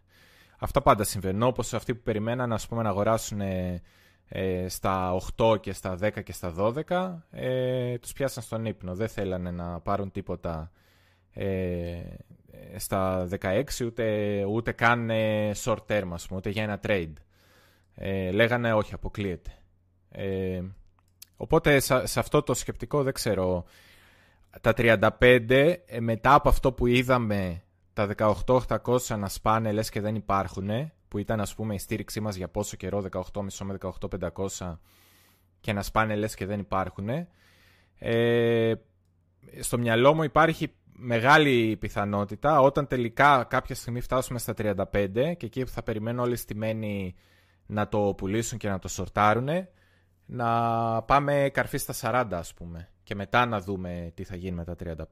Δηλαδή να πάμε παράδειγμα 40 και τα 35 να τα κάνουμε στήριξη σε, ένα, σε, μια, ε, σε ένα retest, σε μια δοκιμή ας πούμε από την πάνω μεριά. Αυτά είναι λίγο, ξέρεις, πρέπει κάπως η αγορά να βγει εκτός για να ανέβει η τιμή. Ε, οι αγορές κινούνται όταν ε, υπάρχει κόσμος ε, που είναι λάθος τοποθετημένος ή εκτός. Ε, που είναι και αυτό επίσης μια λάθος τοποθέτηση γιατί είσαι τοποθετημένος μέσα σε δολάρια, δεν είσαι σε, στο asset που θα τρέξει, στο περιουσιακό στοιχείο που θα τρέξει. Οι αγορές έτσι κινούνται. Ωραία. Ο Εφρέμ ρωτάει κάτι το οποίο είναι χρήσιμο για όλους όσους έχουν BUSD στη Binance και δεν θέλουν να συνεχίσουν να το έχουν. Λοιπόν, ρωτάει, κατά την ανάληψη USDC στην Binance, εννοεί, το σύστημα θα αφαιρέσει BUSD από το λογαριασμό σας σε βάση ένα προς ένα. Αυτό πώς δουλεύει. Αν γίνει μεταφορά, λέει, στο Ledger, σε USDC δεν θα είναι, ε, λέει, δεν κατάλαβα. Ναι, στο, στο Ledger σου θα λάβεις USDC. Ε, στο λογαριασμό σου έχεις BUSD. Άρα πώς θα γίνει να σου στείλει USDC. Στο εξηγεί ότι ξέρεις πρώτα θα μετατρέψει το BUSD που έχεις σε USDC και στη συνέχεια θα σου στείλει. Απλά φροντίστε να επιλέξετε το σωστό δίκτυο. Κατά πάσα πιθανότητα θέλετε να το σώσετε στο Ethereum. Λοιπόν, ε, λοιπόν εντάξει, Αντώνη, ε, ένα ακόμα σχόλιο για BTC, Macro και τα λοιπά και μετά να πάμε δούμε και κανένα άλλο. Ναι, ναι. Ε, Πάλι τον ε, Τέο Θεοντόρου βλέπω εδώ πέρα, ρωτάει το CPI του επόμενου μήνα θα έρθει πολύ καλό, λέει, ε, γιατί συγκριτικά με πέρσι έχουμε μεγάλο περιθώριο όσο και αν έρθει το νούμερο. Ε, μάλλον αναφέρεται στον καινούργιο τρόπο υπολογισμού του CPI κτλ. Εγώ νομίζω όχι, δεν θα έρθει καλό, γιατί όλα τα στοιχεία, τα στατιστικά δείχνουν ότι η αγορά είναι ε, στην, στην Αμερική τρέχει η ανεργία πέφτει την, αυξάνεται. η καταναλωτική πίστη, consumer indices κτλ. πάνε πάνω. όλα τα στοιχεία δείχνουν υπερθέρμανση αντί για πτώση που θα περίμενε κανείς. Ακόμα, Αντώνη, και, η αγορά κινήτων έδειξε σημεία ανάτασης, το οποίο είναι κοφό. Ναι, ναι. Ε, κάπου είχα δει ε, ότι ε, πολλά και άλλα πράγματα και τα μεταχειρισμένα αυτοκίνητα. Ναι, μεταχειρισμένα αυτοκίνητα, ναι. ναι, ναι. Ε, ε επειδή ε, όλα τα στατιστικά στοιχεία που έρχονται δείχνουν ότι ο πληθωρισμός, η τάση γρήγορης τόσης του πληθωρισμού σταματάει. Δεν λέω ότι θα ανέβει, λέω ότι μπορεί να είναι στάσιμος ή πολύ ελαφρά ε, πτωτικός. Αυτό η, έχει μια φράση η Fed και ο Πάουλ λέει sticky inflation. Sticky σημαίνει ότι κολλάει ρε παιδί μου, δεν, δεν κατεβαίνει άλλο. Ναι. Ότι παραμένει, είναι επίμονος, sticky. Ε, νομίζω για εκεί πάνε τα πράγματα. Και το άνοιγμα της Κίνας και αυτό επιφέρει πληθωριστικές πιέσεις. Νομίζω ότι στο CPI από εδώ και πέρα του επόμενου μήνα, του μεθεπόμενου, δεν ξέρω, θα δείξει στοιχεία τέτοια. Και, και του προηγούμενου δηλαδή έδειξε, και αυτό που βγήκε τώρα πριν κάποιες μέρες. Ε, αλλά νομίζω αυτή είναι η τάση. Δεν είναι η τάση να συνεχίσει να πέφτει. Ναι. Ε, λοιπόν. Ε, να πω και ένα ακόμα, βλέπω ναι, εδώ, Audilab. Ναι. Λέει αυτός που μπήκε στα 22 να περιμένει τα 30 για να πάρει κέρδος. Αυτός που μπήκε στα 22 δεν έχει μεγάλη διαφορά με αυτόν που μπήκε στα 21,5. Ε, μάλιστα μια πολύ καλή, αν δεν μπορούσες εδώ να καταλάβεις στα χαμηλά ότι πρέπει να αγοράσεις, ε, ε, ένα, ένας τρόπος να τοποθετηθείς ήταν η λογική ότι είχε από πάνω είχες ένα εύρος, το έσπασες, έκανες μια απόκληση εκτός εύρους. Με το που ξαναμπεί στο εύρος, δηλαδή με το που ξαναμπήκαμε πάνω από τα 22.600 και νομίζω εδώ αν θυμάμαι καλά η αγορά σταμάτησε λίγο και τα έκανε και... Πού ήτανε; Και τα έκανε λίγο και... Πιο χαμηλά πρέπει να ήταν στην ώρα. Να, εδώ είναι, στην ώρα. Στην ώρα με το που μπήκαμε πάνω από τα 22.600 βλέπεις εδώ ότι η αγορά το έκανε και στήριξη. Εδώ η αγορά σου δώσε σήμα. Εδώ η αγορά σου δώσε σήμα. Ε, και έκανε και αυτό που σας είπα πριν, το χαρακτηριστικό τριγωνάκι. Ε, αυτό το τριγωνάκι λοιπόν όποτε το βλέπετε στο BTC σημαίνει continuation, συνέχιση. Να το, και εδώ. Ε, με έναν ε, διαφορετικό τρόπο.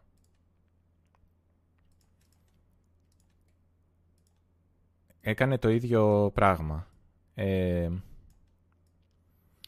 ε, γενικά, ε, όποτε βλέπω εγώ αυτό και σε μικρά και στο 15 λεπτό να πάει κάποιος, ε, είναι κάτι αρκετά συχνό.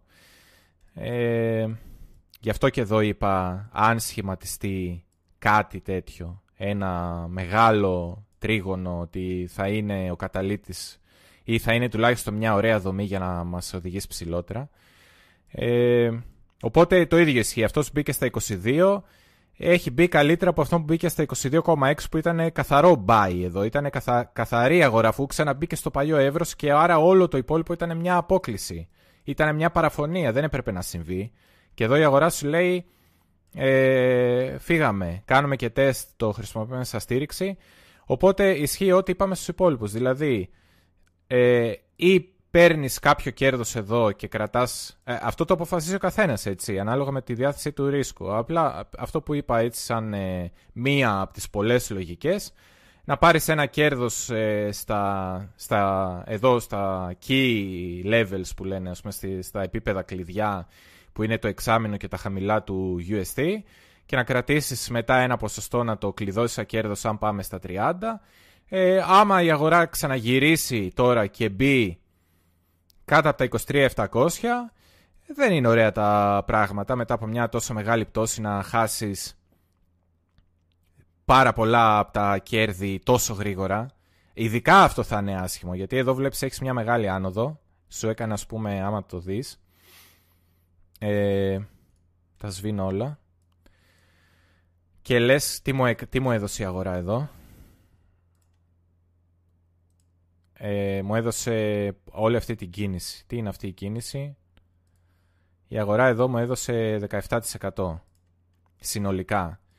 Ε, άμα η αγορά γυρίσει και σου φάει τα μισά κέρδη τόσο γρήγορα, μετά από, δηλαδή χωρίς να περάσει καν χρόνος, πάμε κατευθείαν δηλαδή προς τα 23.300 ξαναμπεί δηλαδή κάτω από τα 23.700 είναι κακό σινιάλο. Αυτό σημαίνει ότι ήταν τύπου pump and dump φάση.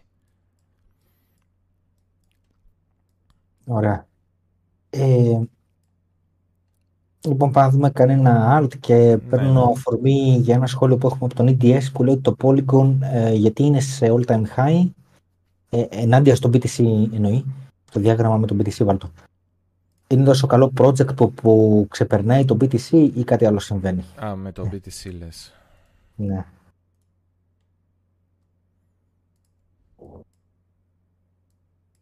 Το είχαμε δείξει παλιότερα το μάτι και, είχαμε, και έναντι του BTC και είχαμε πει πόσο δύναμη έχει δείξει. Mm. Ε, ε, εδώ το, έχω, το έχω μάθει. Ε, BTC. Να το βρω σε άλλο ανταλλακτήριο.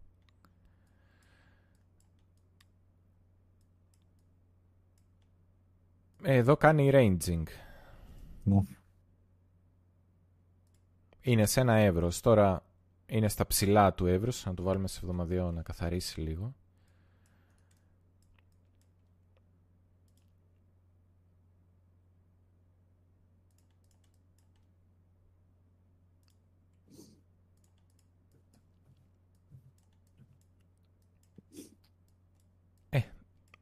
Τώρα εδώ είσαι ε, καλή είναι η εικόνα, σε καμιά περίπτωση δεν είναι άσχημη η εικόνα. Είσαι πάνω στην αντίσταση, τώρα αυτό αν σπάσει από πάνω ε, πάει για exploration, για εξερεύνηση. Αυτό θα πρέπει, δεν θα μπορεί να γίνει μόνο του. Για να συμβεί αυτό θα πρέπει να δεις το BTC να πάει κάπου και να κάνει ranging και τα alts να ξεσαλώσουν το BTC δηλαδή να είναι σταθερός σε ένα εύρος και τα alt να ξεσαλώσει. Όπως είπαμε πριν, είναι αρκετά πιθανό να μπει σε εύρος τώρα και να κάνει 21-24 εκεί. Ναι, ναι. Οπότε θα περιμένεις κάτι τέτοιο. Αν δεις δηλαδή το BTC να σταθεροποιείται, να μην πέφτει και να είναι σε ένα εύρος και δεις και κάνα ETH να ξεκινάει το χορό, να τρέχει πολύ, ε, τότε είναι αρκετά καλό bet με το που σπάσει ε, αυτό το εύρος από την πάνω μεριά. Είναι αρκετά καλό στοίχημα να ε, πάρεις ε, μάτι αν δεν έχεις για να το πουλήσεις πιο ψηλά. Ε, τουλάχιστον με αυτό που έχεις τώρα, έτσι. Δεν είναι το καλύτερο risk reward, το καλύτερο ρίσκο που μπορούσες να βρεις σε όλη αυτή την περίοδο. Αλλά... Έχει, έχει δείξει πολύ μεγάλη δύναμη μέσα στο bear market, αλλά απ' την άλλη εμένα δεν μου αρέσει αυτό. Δεν μου αρέσει. Το λέω με την έννοια ότι για να ανεβεί κάτι πολύ στο bull run πρέπει να έχει πέσει νωρίτερα ναι. πολύ. Πρέπει να γίνει, δηλαδή είναι σαν ένα ελαττήριο. Το έχεις, ε, εννοείται να μην είναι ένα project το οποίο ε, το εγκαταλείψανε, να είναι ένα σοβαρό project για να μπορείς να επανέλθει. Αν είναι λοιπόν ένα σοβαρό project και έχει πιεστεί πολύ προς τα κάτω, σαν ελαττήριο, μετά θα φύγει και πολύ προς τα πάνω. Οπότε δεν είμαι τόσο σίγουρος ότι είναι η καλύτερη κίνηση, αλλά εντάξει.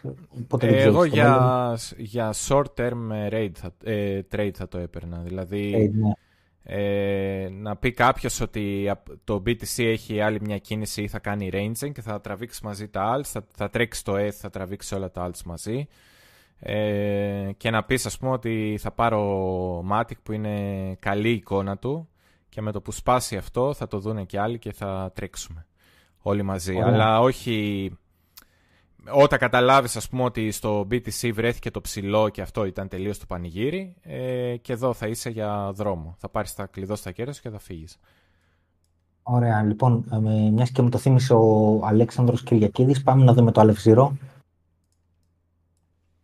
Βαρέσει το από την Gate.io ή από την ε, Hobby, νομίζω μια από τις δύο έχει το πιο παλιό ε, ιστορικό. Gate.io ε, μάλλον. Πώς το έχουνε, Αζέρο. Ε, Αζέρο, ναι. Gate.io πάρε.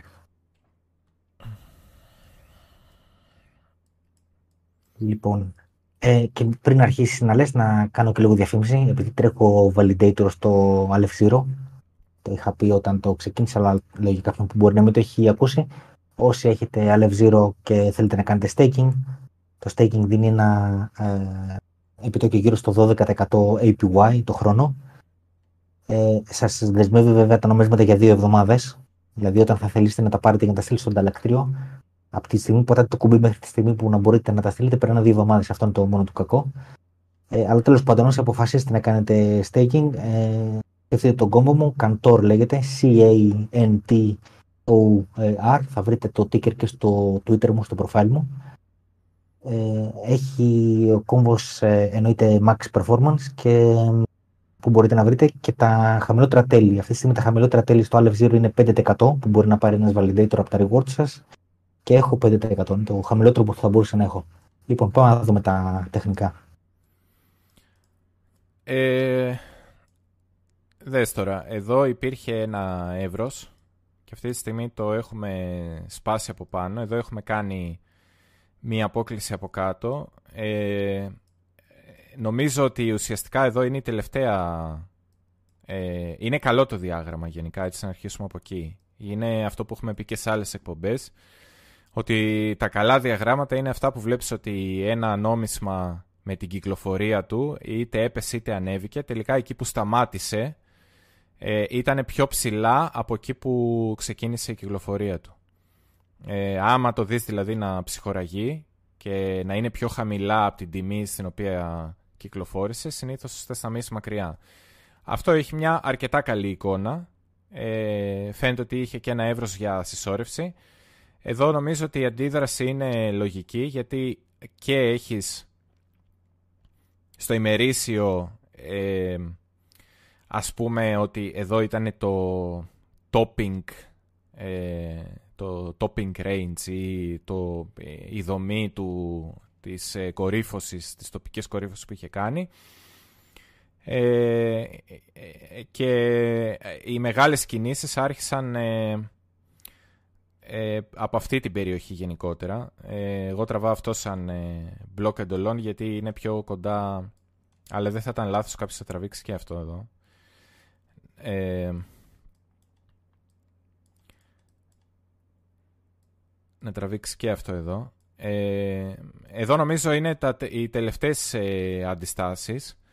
Ε, θα έλεγα το εξής. Ε, μπορεί κάποιος να πει ότι θα ψάξω τοποθέτηση όσο πιο κοντά στο 1.56 μπορώ ή θα αγοράσω στο 1.76 και το invalidation μου που είναι, δηλαδή που ακυρώνεται το σκεπτικό μου. Το σκεπτικό μου ακυρώνεται αν ξαναμπούμε κάτω από το 1.56, αν αρχίσουμε να κλείνουμε ημερήσια κεριά κάτω από το 1,5 με 1,56, τότε αρχίζει και ακυρώνεται το σκεπτικό μου σιγά σιγά.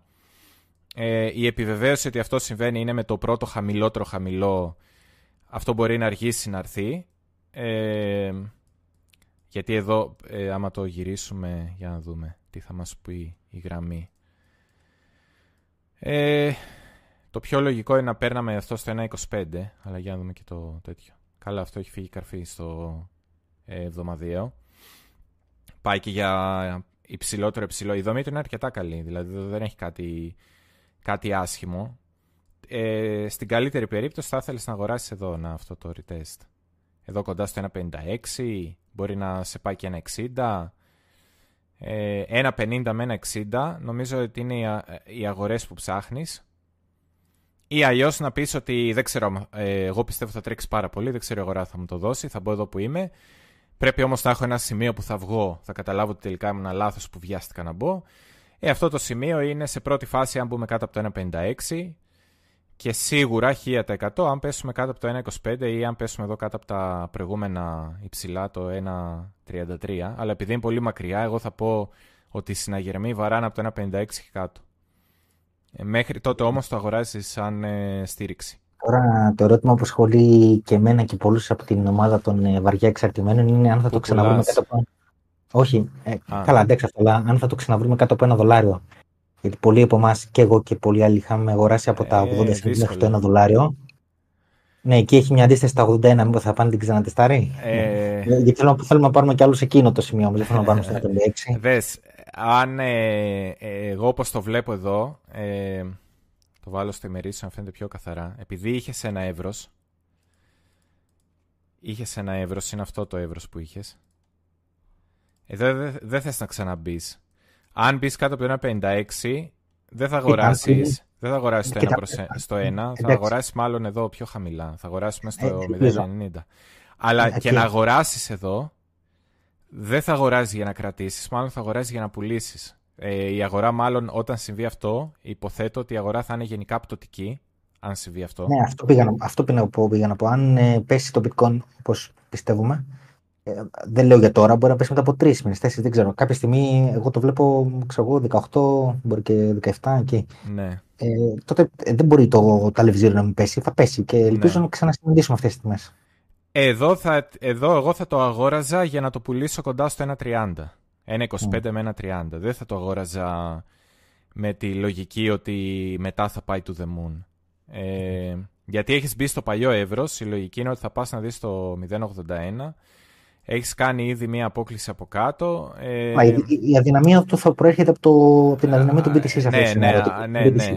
Ε, Αλλιώς, αν δεν δούμε αδυναμία στα κρύπτο και bottom is in και new bull market is on, ας πούμε, και όλα καλά και ε, ου, πάρτι, θα γίνουμε όλοι πλούσιοι, ε, δεν θα δεις ποτέ ξανά το ε, 0,90 και το 1 προς 1. Με αυτό το σκεπτικό πρέπει να πας. Ότι δεν θα το ξαναδείς ποτέ.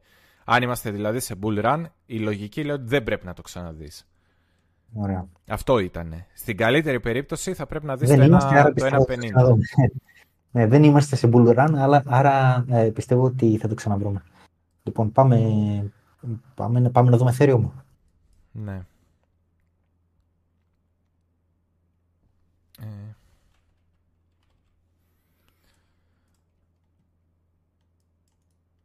Για να δούμε.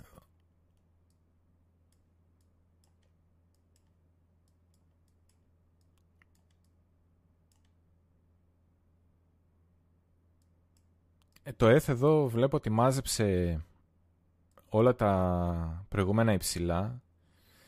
Ε, πιστεύω ότι ε, έχει ένα περιθώριο... Είναι, είναι, σε κρίσιμο σημείο πάντως, έτσι, είναι σε προηγούμενη αντίσταση. Εκεί πέρα πήγε να τη σπάσει λίγο, ξαναγύρισε. Ναι. Ε, δες τώρα όμως, αν συνεχίσεις από εδώ, νομίζω ότι ο επόμενος στόχος ε, είναι αρκετά πιο ψηλά. Ε, δηλαδή είναι κοντά στο 1800, 1850, δηλαδή μετά θα πάμε, πιστεύω ότι στο F μετά θα πάμε κάπου εδώ. Ε, είναι λίγο ύποπτο τώρα το ότι μάζεψε ακριβώς τα προηγούμενα υψηλά, τα μάζεψε όλα και δείχνει εδώ αδυναμία. Ε, εκεί που θα καταλάβαινε κάποιος ότι αρχίζουν τα πράγματα να μην είναι καλά είναι αν ε, ξεκάθαρα ας πούμε αν ε, γυρνούσαμε κάτω από τα 1550 και σε εκείνη την περίπτωση εντάξει εδώ νομίζω σχεδόν τα είδαμε τα, το παλιό υψηλό ε, το, το ταχεία 400, νομίζω εδώ σταμάτησε. Να, εδώ σταμάτησε. Ταχεία 400 είναι το ψηλό του 17 που είχε κάνει, σημαντική η τιμή. Αλλά γενικότερα εγώ πιστεύω ότι η πιο σημαντική στο ETH είναι εδώ που σταματήσαμε. Τώρα αυτό άμα σπάσει, νομίζω τέλος. Μετά όλο αυτό θα καταπιεί το ETH και θα γίνει τρελή σφαγή, θα συμπαρασύρει όλα τα κρύπτο. Εγώ νομίζω ότι το ETH είναι ένα πολύ σημαντικό διάγραμμα για το τι θα γίνει στα κρύπτο. Αν το ETH φύγει κάτω από αυτή την περιοχή, 1430-1467, ε, νομίζω πάμε να καληνυχτήσουμε. Είμαστε αρκετά άσχημα. Μετά δηλαδή θα δούμε τιμές 1200, θα δούμε μεγάλη πτώση. Ε, για πιο πάνω, νομίζω πρέπει να δούμε ένα επίπεδο τη φορά. Αν τραβήξω πάνω κάτω βγάζει λογική. Για να δούμε. Ναι. Ε, ο, ο στόχος ε, για το ΕΘ ε, για πιο πάνω είναι εδώ, 1850 κοντά. Μπορεί και με μια υπερβολή στα 1900, αλλά περίπου εδώ σε αυτή την περιοχή.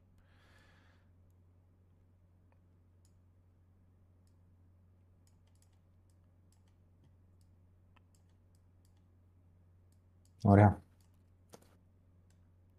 Ε, που πάμε, πάμε να δείξουμε αντά. Ναι. Ε...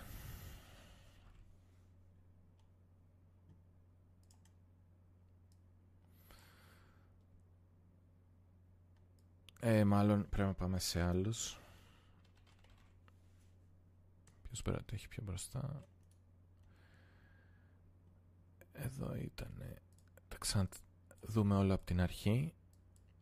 το άντα είναι αρκετά, αρκετά καθαρό διάγραμμα από την άποψη ότι ε, λέμε εδώ και πολύ καιρό ότι χρησιμοποιούσαμε εδώ πάω στο ημερήσιο να φαίνεται μάλλον ακόμη πιο καθαρά. Ε, εδώ θα φανεί και η, που ξεκίνησε η τελευταία πτώση.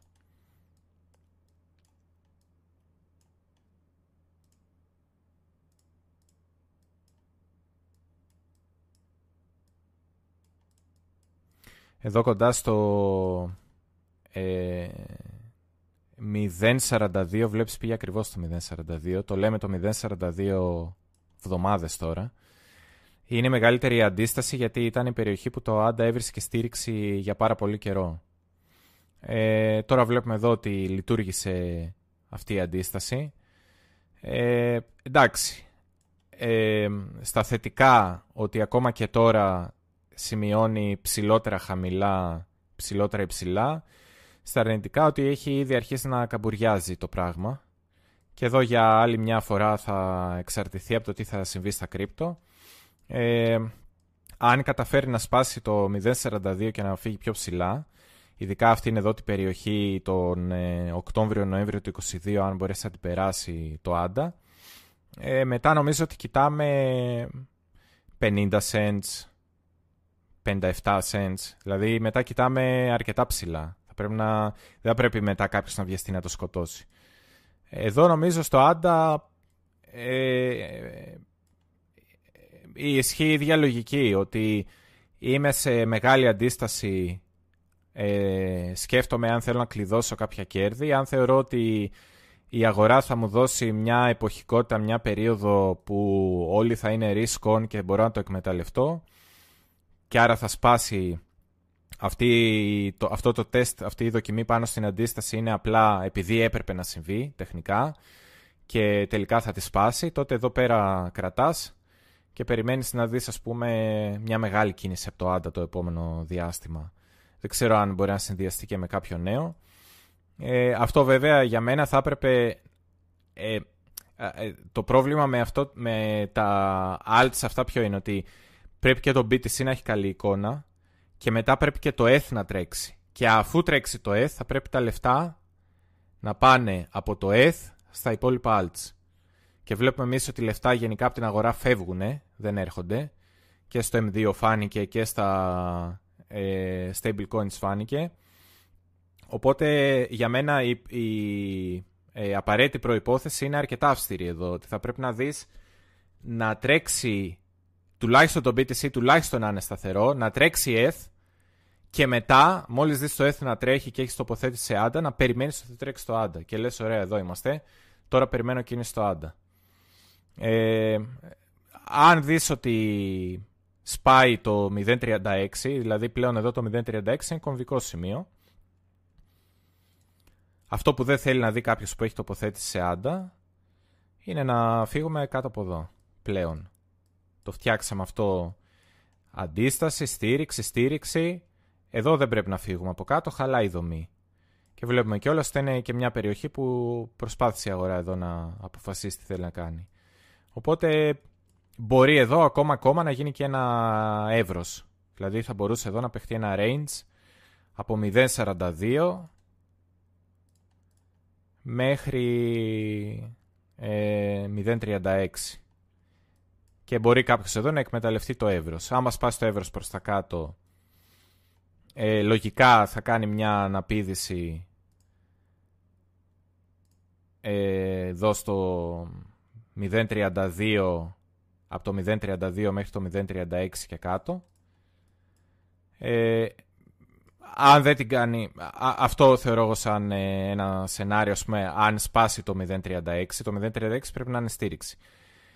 Οπότε κάτω από το 0.36 το πολύ πολύ να πάρεις ένα trade από το 0.32 μέχρι το 0.36 και μετά ε, φεύγεις, θεωρείς ότι θα πάει πιο χαμηλά και αν ε, ξαναμπορέσεις να ξαναμπεί στο εύρος και κάνει ένα, μια απόκληση εκτός του εύρους κάτω από το 0.36, κάνει αυτό και ξαναμπεί μέσα στο εύρος, θεωρείς ότι σίγουρα θα πάει στο 0.42. Και αν το 0.42 το έχει τεστάρει πολλές φορές, ε, μάλλον θα θεωρήσει ότι θα το σπάσει κιόλας. Οπότε κρατάς. Με λίγα λόγια, αυτή τη στιγμή ranging, 0.36 αγοράζεις, 0.42 πουλάς. Αν σπάσεις το 0.42 κοιτάς αρκετά πιο ψηλά, 0.50. Αν σπάσεις το 0.36 κοιτάς ε, ίσως για ένα γρήγορο trade από 0.32 μέχρι 0.36. Ε, αλλά δεν θες να κρατάς, αν γίνεται. Και εννοώ να κρατάς, ρε παιδί μου, να τρως όλη τη χασούρα από το να, να έχεις αγοράσει μέσα στο 42 και να περιμένεις ότι ε, έσπασε το 0.36, εγώ θα κρατήσω και μέχρι το 0.32 και όλα καλά. Πρέπει να το, να το διαχειριστείς σωστά αυτό. Ε, αυτό το trade. Αν συμβεί. Μέχρι τότε ranging, εγώ θα έλεγα. Με, και όποια μεριά σπάσει αυτό που είπαμε. Ωραία, Σολάνα. Λέει ο Κωνσταντίνος Χατζιουάνου, το Σολάνα έδωσε SOS. Τι είναι το SOS, υπάρχει κάποιο pattern στην τεχνική ανάλυση. Λέει SOS. Ε, τώρα 10 άτομα να ρωτήσεις θα σου πούνε ε, τα ίδια πράγματα με διαφορετικά ονόματα. Ε, εδώ δεν ε, έδωσε... Είχαμε... το Solana είναι από τα πιο αδύναμα arts που έχω δει τα διαγράμματα των τελευταίων τελευταίου Ναι. Εντάξει, ναι, ναι, ναι, ναι, ε, δες, δες τώρα ότι πέσανε όλα. Το Solana δεν έκανε νέο υψηλό. Ενώ οι υπόλοιποι κάνανε. το BTC ας πούμε έκανε. Και τα υπόλοιπα ε, που έχουν κάνει. Ναι, οπότε αυτό σου δείχνει μια δυναμία.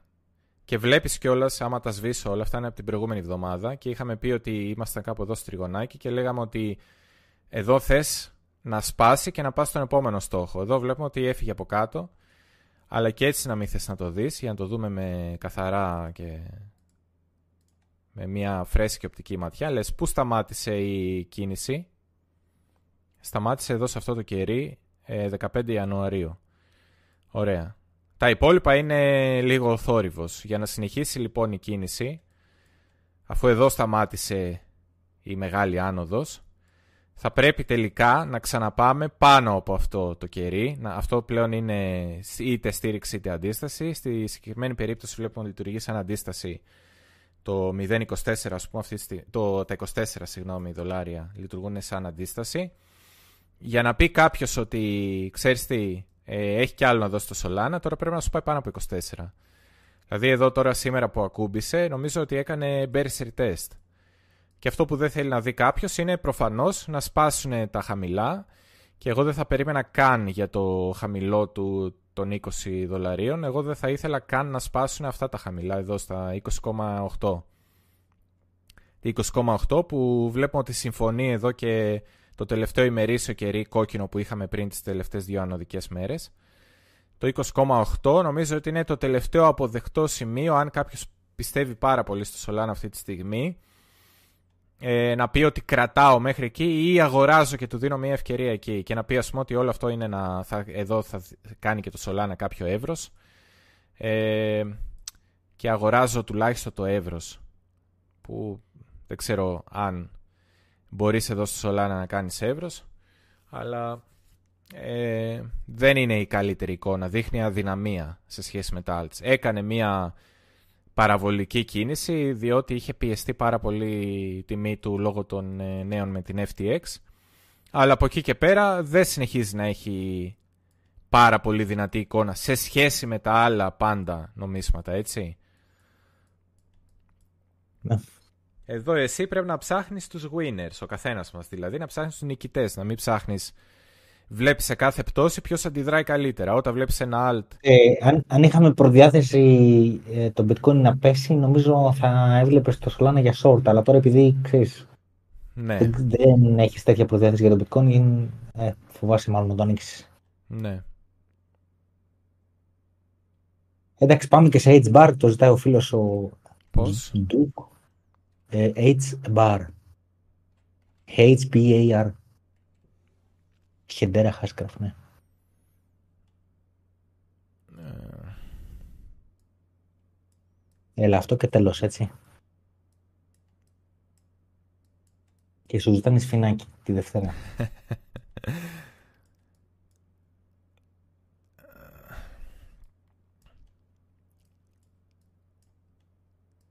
Ε, τώρα εδώ είναι, είσαι ακριβώς, δηλαδή στο εβδομαδιαίο άμα το δεις, είχες μια τεράστια άνοδο. Πού ήταν, πού σταμάτησες ε, να κάνεις κόκκινο κερί, εδώ. Το σημειώνεις. Τώρα σας λέω τη λογική. Είχες μια μεγάλη πτώση, πού σταμάτησες να κάνεις πράσινο κερί, στο εβδομαδιαίο πούμε, που έχει μια ε, μεγαλύτερη αξία, εδώ. Πάνω κάτω πέφτουν μαζί αυτά. Τι είναι τώρα, αυτό είναι μια περιοχή που η αγορά προσπαθεί να αποφασίσει ποια κατεύθυνση θα πάρει. Εδώ βλέπεις ότι μια εβδομάδα αντίσταση, η δεύτερη εβδομάδα αυτή τη στιγμή δεν έχουμε σπάσει το υψηλό της προηγούμενης εβδομάδας. Ε, άρα εδώ στην αντίσταση, από, από τη στιγμή που την προηγούμενη εβδομάδα πήγαμε και καλά να τη σπάσουμε την αντίσταση, δεν τα καταφέραμε, κλείσαμε μέσα στην αντίσταση. Δεν είναι πολύ κακό που κλείσαμε στην αντίσταση, εδώ ακόμα καλή ήταν η εικόνα. Αυτή τη βδομάδα, αν δεν καταφέρουμε να κάνουμε ε, καινούριο ψηλό, να σπάσουμε τουλάχιστον την αντίσταση, έστω ρε παιδί μου, να κλείσουμε πάνω από το 009, ε, 0094, ε, για να είμαστε τουλάχιστον πάνω από αυτό το εβδομαδιαίο κερί, αρχίζει να σκέφτεσαι να πάρεις κέρδη. Εδώ δηλαδή πρέπει να αρχίσει να σκέφτεσαι να πάρεις κέρδη. Εγώ εδώ δεν θα αγόραζα με τίποτα. Ε, τώρα, αν κάποιος ψάχνει για αγορά, ε, ή θα πρέπει, αν θεωρείς ότι είναι πολύ δυνατό, κοιτάς την τελευταία του κορυφή, που βλέπεις εδώ ότι εδώ βρήκε την ε, στήριξή του, στην τελευταία εβδομαδία κορυφή που έκανε τον Αύγουστο του 22, εδώ όντως πήγε και αγοράστηκε. Αυτό άρα μάλλον το ξόδεψε ε, Επομένως, μάλλον δεν θες να δεις να σπάει πλέον αυτό. Νομίζω αν πάμε στο ημερίο θα φανεί. Ε, τώρα να αρχίσεις να κοιτάς σίγουρα για μένα με τίποτα τελευταία αγορά ας πούμε, που μπορεί να έδινα μία ευκαιρία με πάρα πάρα πάρα πολύ προσοχή θα ήταν στο 0073 το τελευταίο κόκκινο κερί στο ημερήσιο πριν ξεκινήσει η τελευταία κίνηση. Αλλά εγώ ήδη βλέπω εδώ ότι μετά από... Βλέπεις τώρα, εδώ έκανε μια τεράστια κίνηση. Για να συνεχίσει η κίνηση δεν χρειαζόταν να κάτσει σχεδόν καμία μέρα αρνητική. Ξαφνικά τελειώνουν τα καύσιμα. Ε, αρχίζει να κάνει μια μεγάλη πλάγια κίνηση, ένα consolidation. Ξεκινάει λοιπόν η, η επόμενη κίνηση και η επόμενη κίνηση δεν κάνει πολλά πράγματα. Η κίνηση δηλαδή σε σχέση με την προηγούμενη είναι πιο μικρή. Εδώ έχει αρχίσει να φαίνεται μια δυναμία. Οπότε εδώ κάποιος περιμένει. Για μένα εδώ παίρνεις κέρδη και μπαίνεις είτε με το που σπάσει το παλιό υψηλό. Ε, αν θες να ξαναμπείς και χάνεις αυτή τη μικρή διαφορά. Ε, γιατί μιλάμε τώρα για πολύ μικρό alt και οι αποστάσεις είναι τεράστιες. Αλλιώς, ε, γενικά, εγώ επειδή κάναμε και αυτό, μαζέψαμε αυτά τα χαμηλά, δεν θα ήθελα να δω να σπάει. Γενικά, αυτή η δομή δεν θα ήθελα να δω να σπάει. Κάτω από το 0086 θα ήμουν πολύ ε, ανήσυχος αν έσπαγε. Ε, αν, ειδικά τώρα αυτό το χαμηλό εδώ στο 078, αν το βλέπα, θα με έπιανε κρύος υδρότας. Αλλά σίγουρα κανένας δεν θέλει να δει κάτω από το 0,74. Και για πιο πάνω, ρε παιδί μου, πες ότι σπάει η αντίσταση και συνεχίζει πιο πάνω και κάποιος θέλει να δει που είναι η επόμενη κίνηση. Ε, νομίζω αυτά πλέον δεν θα έχουν κανένα νόημα και θα πάμε σε αυτή την περιοχή, λογικά. Ωραία. Ε, γύρω στο 0,13-0,14. Δεν ξέρω αυτό αν έχει νόημα στο εβδομαδιαίο. Ε, είναι περίπου τα υψηλά που ήταν αυτά ε, κάπου εδώ που σταμάτησε το Φεβρουάριο του 2021 στο 0.14.6 θα ήταν μετά ο επόμενος στόχος αν καταφέρουμε να σπάσουμε την αντίσταση που είμαστε τώρα ε, νομίζω λοιπόν. γενικά όλα πάντως από ό,τι βλέπεις να, και μερικά άλλες που είδαμε είναι όλα σε αρκετά κρίσιμο σημείο. Δηλαδή είναι σε ένα σημείο που λες ότι τώρα η αγορά ή πρέπει να ξεχυλώσει και να τρέξει πάρα πολύ ή ε, αυτό ήταν. Ναι. Λοιπόν, ωραία. Ε, κλείνουμε με, με μια είδηση εκ του πιεστηρίου. Ε, διαβάζω εδώ πέρα ότι η SEC ε, κάνει μήνυση ενάντια στην Terraform Labs και τον Docoon για το Luna. Luna USTC. Mm. UST λεγόταν τότε. Ε, είναι μήνυση από ό,τι βλέπω για απάτη σχετική με securities. Securities fraud, λέει. Μάλιστα. Μάλιστα. Δεν ξέρω αυτό αν έχει... Όχι. Δεν λέω ότι θα επηρεάσει την αγορά, περισσότερο το λέω έτσι.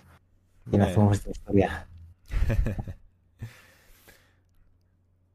Τώρα εδώ πολύ short term έτσι αφού το κλείνουμε κιόλας. Ε, στο Μονόρο κάποιος θέλει να δει ε, τώρα αυτή η ώρα να κλείσει πάνω από 24.570 για να πει ότι εντάξει ε, δεν έγινε και τίποτα με αυτή την πτώση, όλα καλά. Ακόμα περιμένω, το κοιτάω. Ωραία. Αυτά νομίζω, δεν ξέρω, νομίζω είπαμε αρκετά. Αυτά, ναι, νομίζω το, το εξαντλήσαμε και για σήμερα. Τους ξενυχτήσαμε κιόλας. Ε, πώς λέει, ε, δουλεύουμε αύριο. Δουλεύουμε. like, share, subscribe, αυτό είναι η δική σας δουλειά και στα δύο κανάλια. Την άλλη φορά θα κάνουμε από το κανάλι το δικό μου. Ωραία. Ε, άλλη μια φορά ευχαριστώ που ήσασταν μαζί μας. Τα λέμε από εβδομάδα. Ε, σε ευχαριστώ πολύ Γιάννη για την παρουσία σου όπως κάθε φορά. Εγώ, ευχαριστώ και sorry για την καθυστέρηση αυτή τη φορά. Όλα καλά. Την άλλη φορά ελπίζω στην ώρα μας. Λογικά κανονική ώρα 8. Ναι, έγινε. Ωραία. Τα λέμε. Καλό βράδυ. Καλή νύχτα. Γεια, γεια.